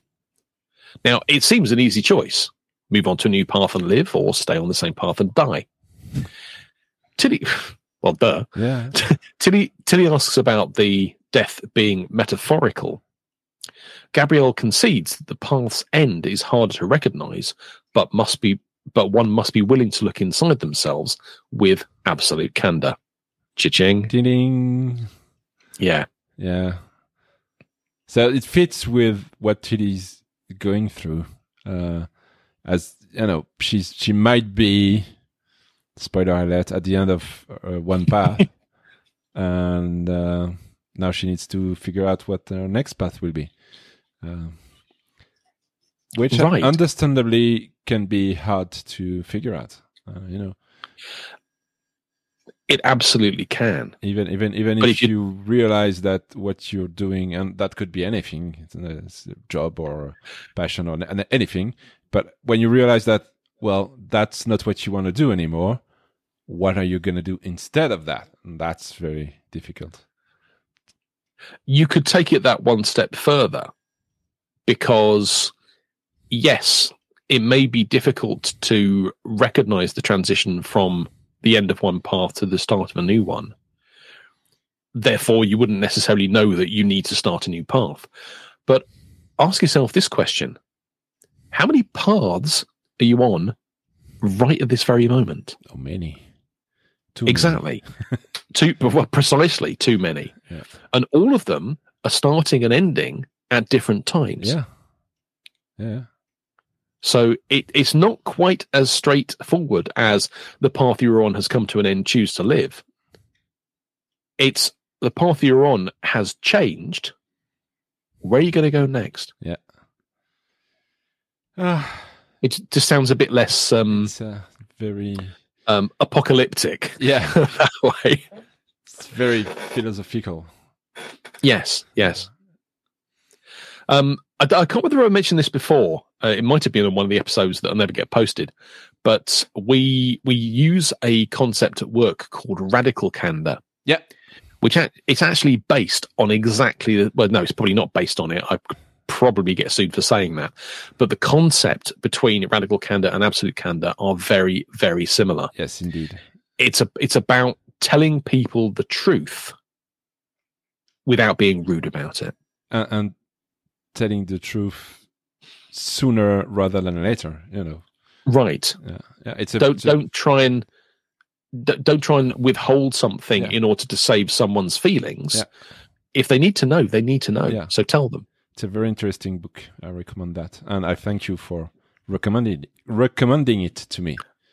Ah, very welcome you are. That you did. Yes. Did I just make a star thing reference? yes, you did. That's my career down the drain.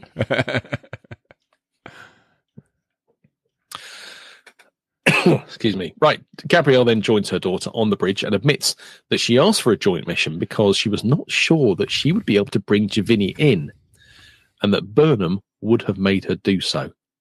This was such an amazing admission from Yeah. Gabrielle. It really was. Because I thought she was going to say, I wanted to spend more time with my daughter. But actually, no, it was a case of I didn't trust myself to complete this mission. I needed you to basically kick me into shape. yeah. Wow. Wow.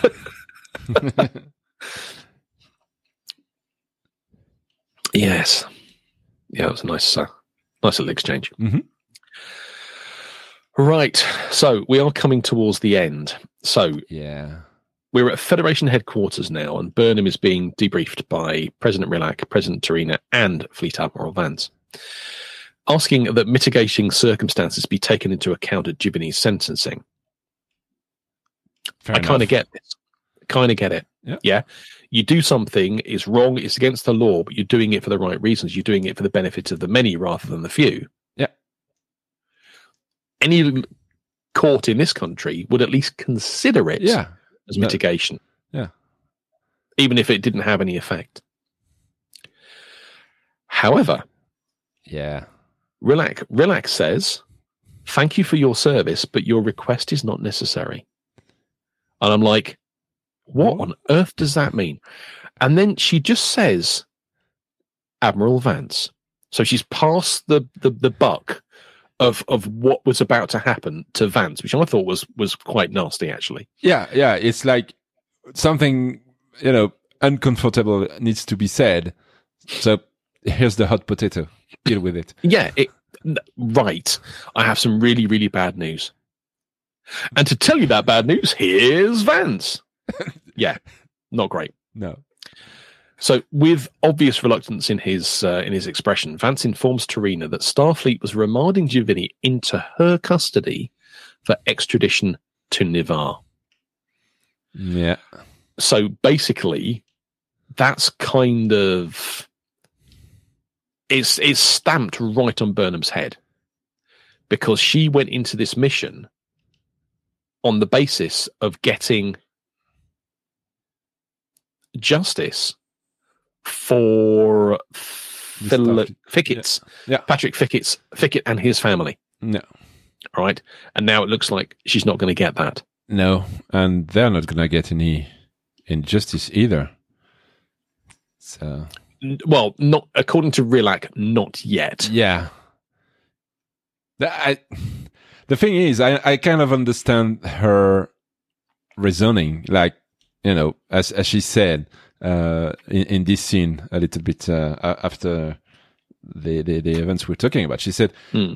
it's, it's better to have Ni'Var as a, a member of the Federation. It would benefit millions of people rather than ha- having J'Vini tried and that would benefit three or four people. And I get Right. that. I understand that the need of the many, but still it sucks. It it completely does. It really does. But the right decision, and this works both ways, is not necessarily the right decision. No. And that's why, uh, um, uh, Burnham is the captain of a Starfleet and not president of the Federation. Um, Well, this leads really nicely into the what I think is probably the most important scene of I would say seasons three and four so far. Because it answers a lot of things.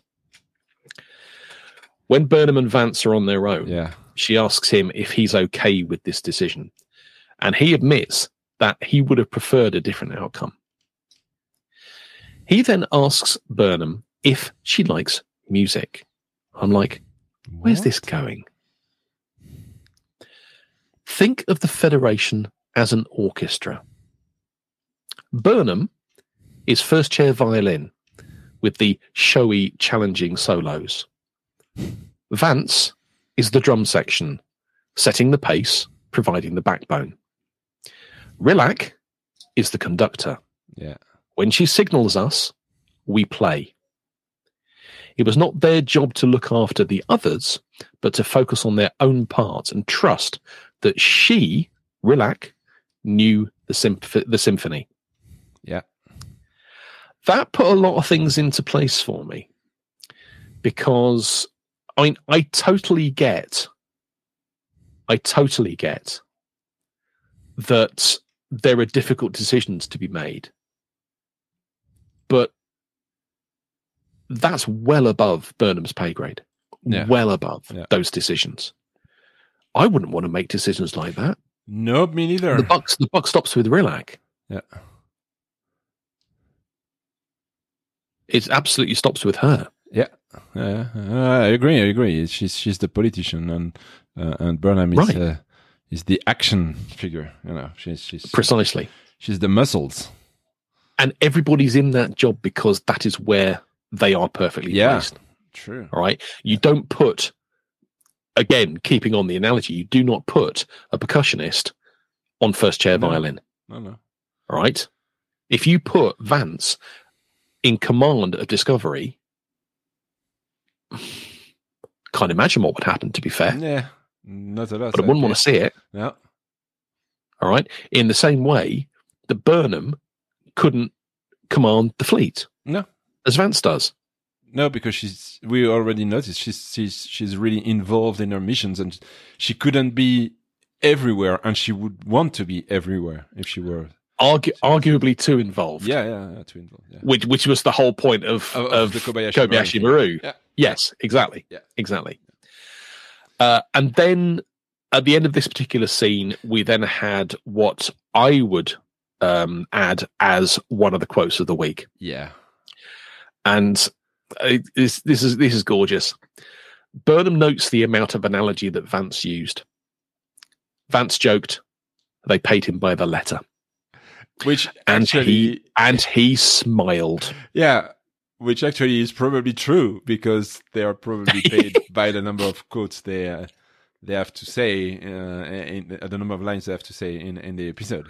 Which is what Oh, from often- from an acting, Yeah. yes, absolutely, we- we- yeah, which is why we often see extras who have no lines They just come because they don't got paid. and- yeah, they then didn't get paid that much. Yeah, Yeah. no, absolutely, yeah, Yeah. hilarious. But no, I, I I put in my original notes from when we recorded this um this episode before. I'm really starting to like Vance. yeah. he's, he's, he's a good guy. Uh, it Yes, takes a while to get uh, to get used to him, but yeah, he's, he's, he's a good guy. Hmm. Not as as good as Tilly because we love Tilly. Did I say that already? We love it. We love Tilly. We love Tilly. We like Vance. We didn't. We didn't, but now You we may do. recall we never used to. We never when we first met him. We didn't like him, No, but now but, he's, but uh, that, that, he's, that's he's me. proof of being a both a good actor and a good character written by by you know the, the team of writers because Mm. they flipped it you know in, in our uh, in our view so they did a good job here it's sometimes you get a, a character and then the first impression will stay forever whatever the character does you still it's still the guy the, the bad guy or the guy we like to hate but no vance flipped from we don't like him that much to well we kind of like him now Mm. Yeah. Yeah.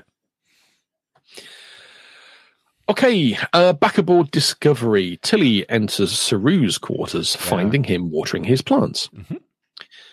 Tilly asks him if he had been the one to suggest to Burnham to take her on the mission, and he confirms that he thought it was f- it would further her quest for new experiences, as he put it. yeah Fair enough. being bait check I don't think that was the original intention. I could be wrong. Tilly offers to help water the plants as she had offered, and jokingly puts her hands close to the swamp, swamp kelp blooms, even though he had warned her not to. but i want to know right, okay, so the way to do that is to get a false hand and get the false hand to poke Yeah, the, sw- what swamp, if- swamp. What kelps. if the plant doesn't react to a false hand? Because Saru didn't say, don't touch the plant with something. Said, don't touch the plant. It- the- So, Yeah, uh, and may, maybe it's it's discerning. I mean, you could probably, you know, touch it with your elbow and it'd be fine. Touch it with your finger and it'll bite it off. maybe. I don't know. We'll Did look a bit like a Venus slice trap. So, in sickbay, Gray remains unresponsive until suddenly brain activity kicks in. Yeah, so here's here's the point I wanted to touch on earlier. Why would a golem have a brain in the shape of a brain? That was no, no, no, no. That was a depiction of a brain But- on a on a on a machine. But the machine knows it's not a human being or whatever race he was. It's not a humanoid. It's a machine. It's a golem. What would you rather see? A, a Borg-like cube Yeah, on the screen? A, a posi- positronic brain. Yeah. Ah, Um, okay. it's it's a damn robot. Because yeah, it is. It's an android, basically, isn't it? So Yeah. yeah. Okay. I mean, a follow up to that question would be, what's been happening all this time? Yeah. Where was he? Where, where 'Cause you- was what you've- Yeah. What what what Z basically did, rightly or wrongly, I'm not going to get back into that now, is transfer a consciousness, Yeah. not a cluster of code. Indeed. So where did this consciousness go? Did did they transfer? Yeah, they transferred the symbiont. Mm, No, You sure? the symbiont is still with Adira. okay. He uh, so um, Gray has been removed. Gray's um, consciousness has been Ah, okay, removed yeah. from Tal Yeah. and injected or inserted or uploaded, whatever you want to call it, into this golem. Okay. Yeah. So technically, Gray is no longer part of Tal. There's no um um Yeah. Connection. uh, what's the word I'm looking for? Psychic. Let's go with psychic. There's Yeah. no psychic connection between Adira and Gray anymore. yeah. Which is why Adira didn't feel Gray until he came back in the body. Yeah. Okay. Got it. Right. Yeah. Got it. Yeah.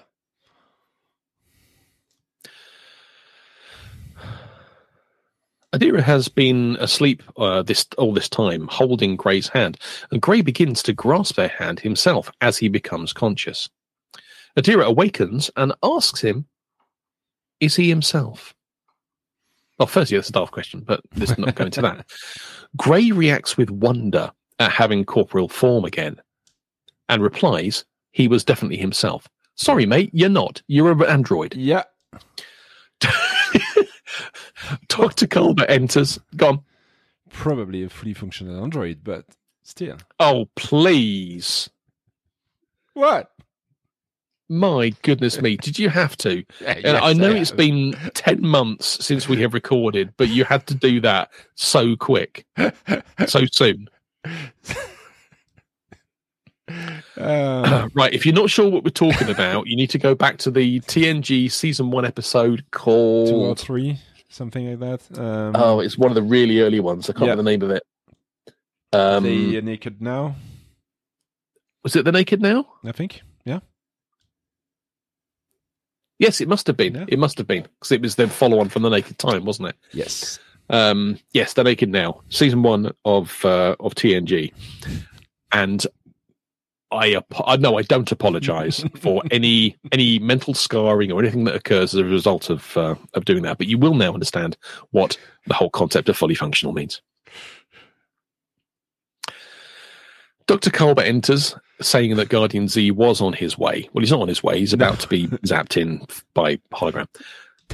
I've, I've suddenly become very cynical. What's wrong with me?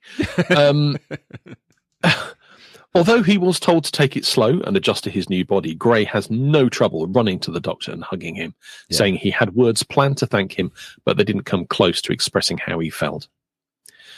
Z then appears via holo, glad to see that Gray has returned. Adira asks him how he feels. Gray answers that he felt whole and home thanks to them. Yeah. Because all that time when he was in this state of of, of limbo, he was he could hear what Adira had been saying to him and felt them reaching for him. Yeah. Again, I have thousands of questions. I'm not going to bother. No. no, no. Don't don't bother. How could you hear when you had no consciousness? Yeah, whatever. Yeah. But again, a lovely um, uh, reunion, family reunion uh, scene. Yeah. It's a bit Islamic And then- there, but it's okay. No, that would have been nice being Yeah. um, being family. part of the family. But interestingly enough, we've not seen Stamets present at any part of this process whatsoever. Yeah. Which I am slightly surprised about. I know he's got a job to do. I know he's got a lot of things to work on.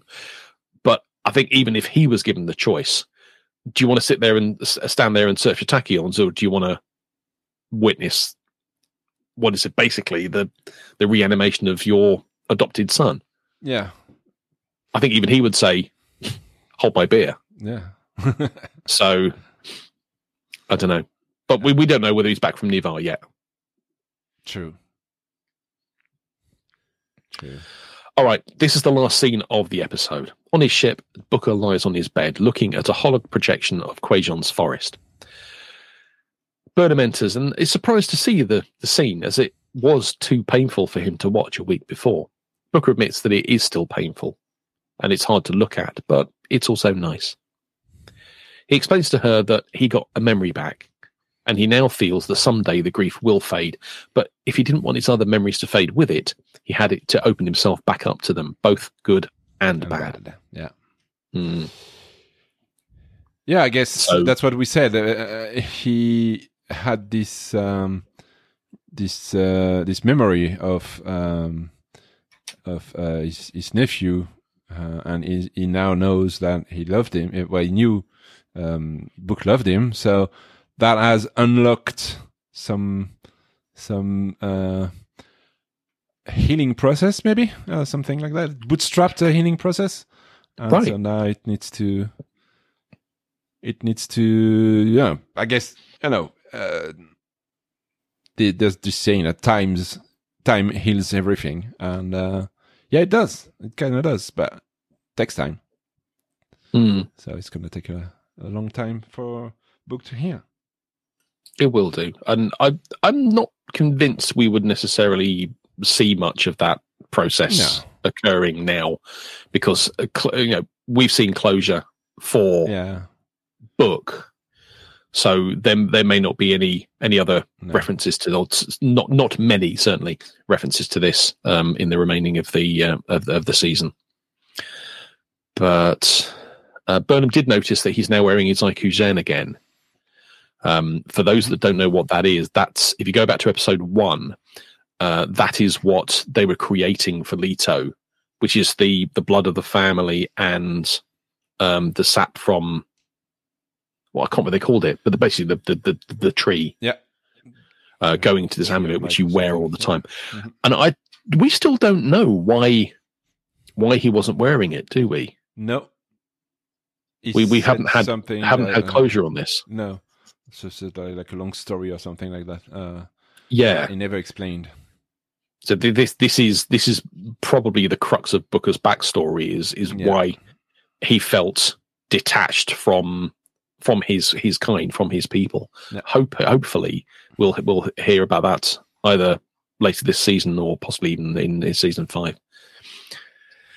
But yeah, Booker had not worn it for years. It didn't feel right to him for some reason, but suddenly now it did. does yeah Yeah. But Burnham noticed that he now seems peaceful, and he admits that in that moment, he did. indeed And that was the end of the episode. Yes, a nice ending. Very cool, very nice, very cozy. Very, very cozy, yes. And So- apparently, you can uh, in on your bed with your shoes on in the 26th, 4th, 5th century. Thir- 34th? 34th. 34th, yeah. Uh, yeah, 3389, I think they're in at the moment, right. So, yeah, roughly. you can lie on your bed with your boots on. Yeah, well, the dots will come along and Yeah. take all the mud off the uh, off Yes. the off the bedspread. yeah, yeah. So, I mean, it goes without saying it is is brilliant to to be reviewing these episodes again. But Yeah. what did you think of um, of this episode? I think it was uh, a good its episode. Uh, I mean, we've we've noticed a few uh, things here, here and there, but that's that's what we do. You know, we pick on on, on those episodes. If if it's your first time listening to to us, we love Star Trek, but we also love to notice the things that you know don't make sense or uh, or are like uh, you know recurring Trek things that that, are silly or things like that. But yeah, I, I liked the I liked the episode mostly the Tilly part of the episode, um, the search for the the the the the, the anomaly, what the anomaly is. It, it's it's interesting. It's a bit less interesting than the uh, the A plot, or is it the B plot? I don't know. I don't know which one is A plot, which one is B plot. But I would say the A plot is this the story with the the the uh, J'Vini, and the B plot is the uh, continuing search for the anomaly. So the A plot was really good. The B plot was a little bit little less interesting this time. Some of those episodes it, it gets really interesting, but but overall it was a, a good one. It's one of those episodes that I watched without you know thinking about something else, like uh, what am I gonna have for dinner after that, or things like that. So it's a good sign. uh, and um, and it was also good to get back into Star Trek because I haven't watched any. Oh, expect yeah, I, I watched uh, Prodigy, but uh, live action Star Trek. Um, it's been a while since I watched an episode, so it was great to get back to watching and taking notes and uh, and uh, you know getting ready for this recording. Mm. I've not seen any of Prodigy yet. It's something I have to uh, to look forward to. But like you, I've not seen much in the way of uh, Star Trek over over the last year or so. Yeah. So it's nice to get back into it. I I, I kind of missed it. Even even rewatching these episodes, I have kind of missed it. Yeah. Um, I mean, t- talking about the the A plot and A plot and B plot. And personally, I think I would have had it the other way around, but it's it's not not relevant. The the arc plot, which is the um, the anomaly. I think this is probably, if I recall, the weakest episode of the season Yeah. As far as the anomaly is concerned. Certainly, as we get towards the end of the season, it gets much more intense. Mhm. The B, the the the the weak plot, no, um, the episode plot specifically, uh, I think was good.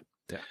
But like a lot of these, it's very difficult to try and um, reconcile these weekly plots alongside the arc. Sometimes they don't make sense. I mean, yes, there was the link that it was the anomaly that destroyed the home world of the Alba world, whatever they were called, the alien race.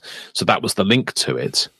Sure But otherwise, I'm sh- uh, yeah, I think they said I'm the sure they said that- became inhabitable, and so they moved here. But then ah, oh, Vanny thought because of the anomaly close to here, that would put the race in danger, and that's why she wanted to get the lithium so they could move. I think, but maybe I'm wrong. But whi- I think it was. in uh, which case I've just proved the disproving of my original point. Um, th- I I think there was no relation between. Uh, well, Right. Yes, there was because of the anomaly. J'Vini needed the the lithium. That's The dilithium, link. yes. that's the link. But Yes. but yeah, you're right. The well, let's call that the B plot or the the episode plot. It's Yeah. often like the monster of the week. You know. Uh, No, exactly. Yeah. Yeah, that's exactly what it is. Yeah. But no, I, I think as as an episode, it was it was really really good. Um, I, I think I said I have watched episodes one and two prior to watching three again. Um, so it's not like I was watching this for the first time and thinking, "Oh my goodness, Star Trek is just wonderful," which it is. It is. But I I watched it in the context of the story so far. Mhm. So comparing this episode to the two that came before it and the rest of the seasons that uh, from memory, this was a good episode. It really was. It was really nice to see the Qowat Milat um, coming back again. It was nice to see Gabrielle again. Um, we learned a lot, I think, a lot more about some of the key characters during this episode, which I do know for a fact will be um, developed over the remainder Yeah. of the season. So it, it's it, it's going to be really good to see how that works. So yeah, definitely a good, strong episode Indeed, and more to come. indeed, and yeah, and more to come. Mhm. Absolutely. Um, just a, a little little primer for the rest of the season. Oh my goodness! there you go. That's that's my preview of the rest of season uh, four. That's gonna be the the word of the week, the, the expression of the week. I think you're probably right. Yeah. All right. Anything else you want to cover off on uh, on the review? No, I'm good. Okay, and that that concludes our uh, review, shortened and lengthened, of Star Trek Discovery season four, episode three. Choose to live. Seriously though, what plum thought that we could do this in an hour? yeah, but there's no editing to do, so that's that's good. No, no, exactly. Uh, you still got to put the little jingly things in in yeah, the, I the breaks and yeah, I the- think yeah. so. Yeah. Yeah. I'm- I'm going to show. Uh, uh, Caroline has just um, given me a, a note because I said to her it would take about an hour. I'm going to display it for the benefit of the Twitch stream, Yeah. but I'm going to um, s- I'm going to sanitize it for the purpose of the podcast recording. Um, it basically says one hour, my foot. yeah. But gen- genuinely, I thought we could turn this around in, a, in an hour. Yeah. but Well, I, no, I no. think. Well, let's, let's finish this recording and then we can discuss uh, earlier. Yeah, no, exactly. Yeah. I think it's you. So, th- thank you to all of you for listening to our show. You can help us spread the love for this podcast by finding an almost extinct and preferably unknown species and overloading their communication system with our previous 95, 96, however many recordings. Or if you think this could be detrimental to the integrity of your person, you can simply share the address of our website on social media. And our website is at trgreyhot.org where you can find our show notes, our review. Well, no more because we won't probably won't put any reviews back then uh, there, but uh, you can leave a comment for every episode we have ever. I was going to say recorded, but that's not true. We have ever published. no, published, yes. We are on Twitter and Facebook. Our username for both of these is TEGH Podcast. And we're also on Telegram at t.me slash TEGH Podcast. And I believe we'll be adding to that probably for the next episode. We'll have another social media Yes, uh, outlet to, uh, to, to make you aware of. indeed. We also stream the recording of those episodes on Twitch. Uh, usually at twitch.tv slash TGH podcast, but not tonight because I was not ready and uh, uh, reasons. So we didn't do that on the TGH podcast channel, but that's where we're going to be uh, starting next week, twitch.tv slash TEGH podcast. And thank you to Memory Alpha. Now, normally we um, we base uh, our reviews, or basically copied our reviews from um, their work. Uh, this time round, it was kind of that, but it was so pared down, it was almost un- unrecognizable from the original work. But because we did use them, we still need to acknowledge their um, their contribution to this episode. Uh, their article that we used from Memory Alpha was released under a Creative Commons by attribution non-commercial license. Yeah, awesome, awesome work they do. Uh, on, Yeah, on they do. Alpha. Yeah. The rest of the show is released under the, a uh, Creative Commons by attribution share alike license. See our website for details. Somewhere on the site. So, I've still not found it. this podcast is a part of the Other Side Podcast Network. Check out more about our shows, our hosts, and just our general all round awesomeness at otherside.network.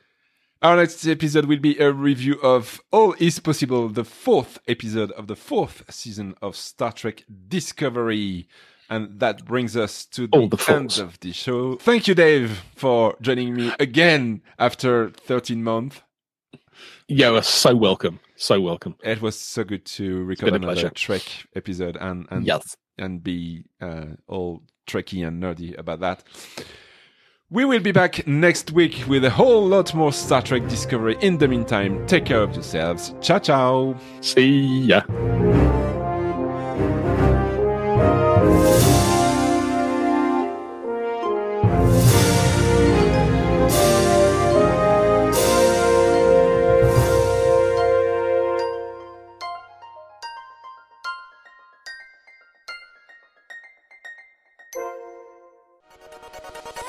You've been listening to a member of the Other Side Podcast Network. Find more about our shows at otherside.network.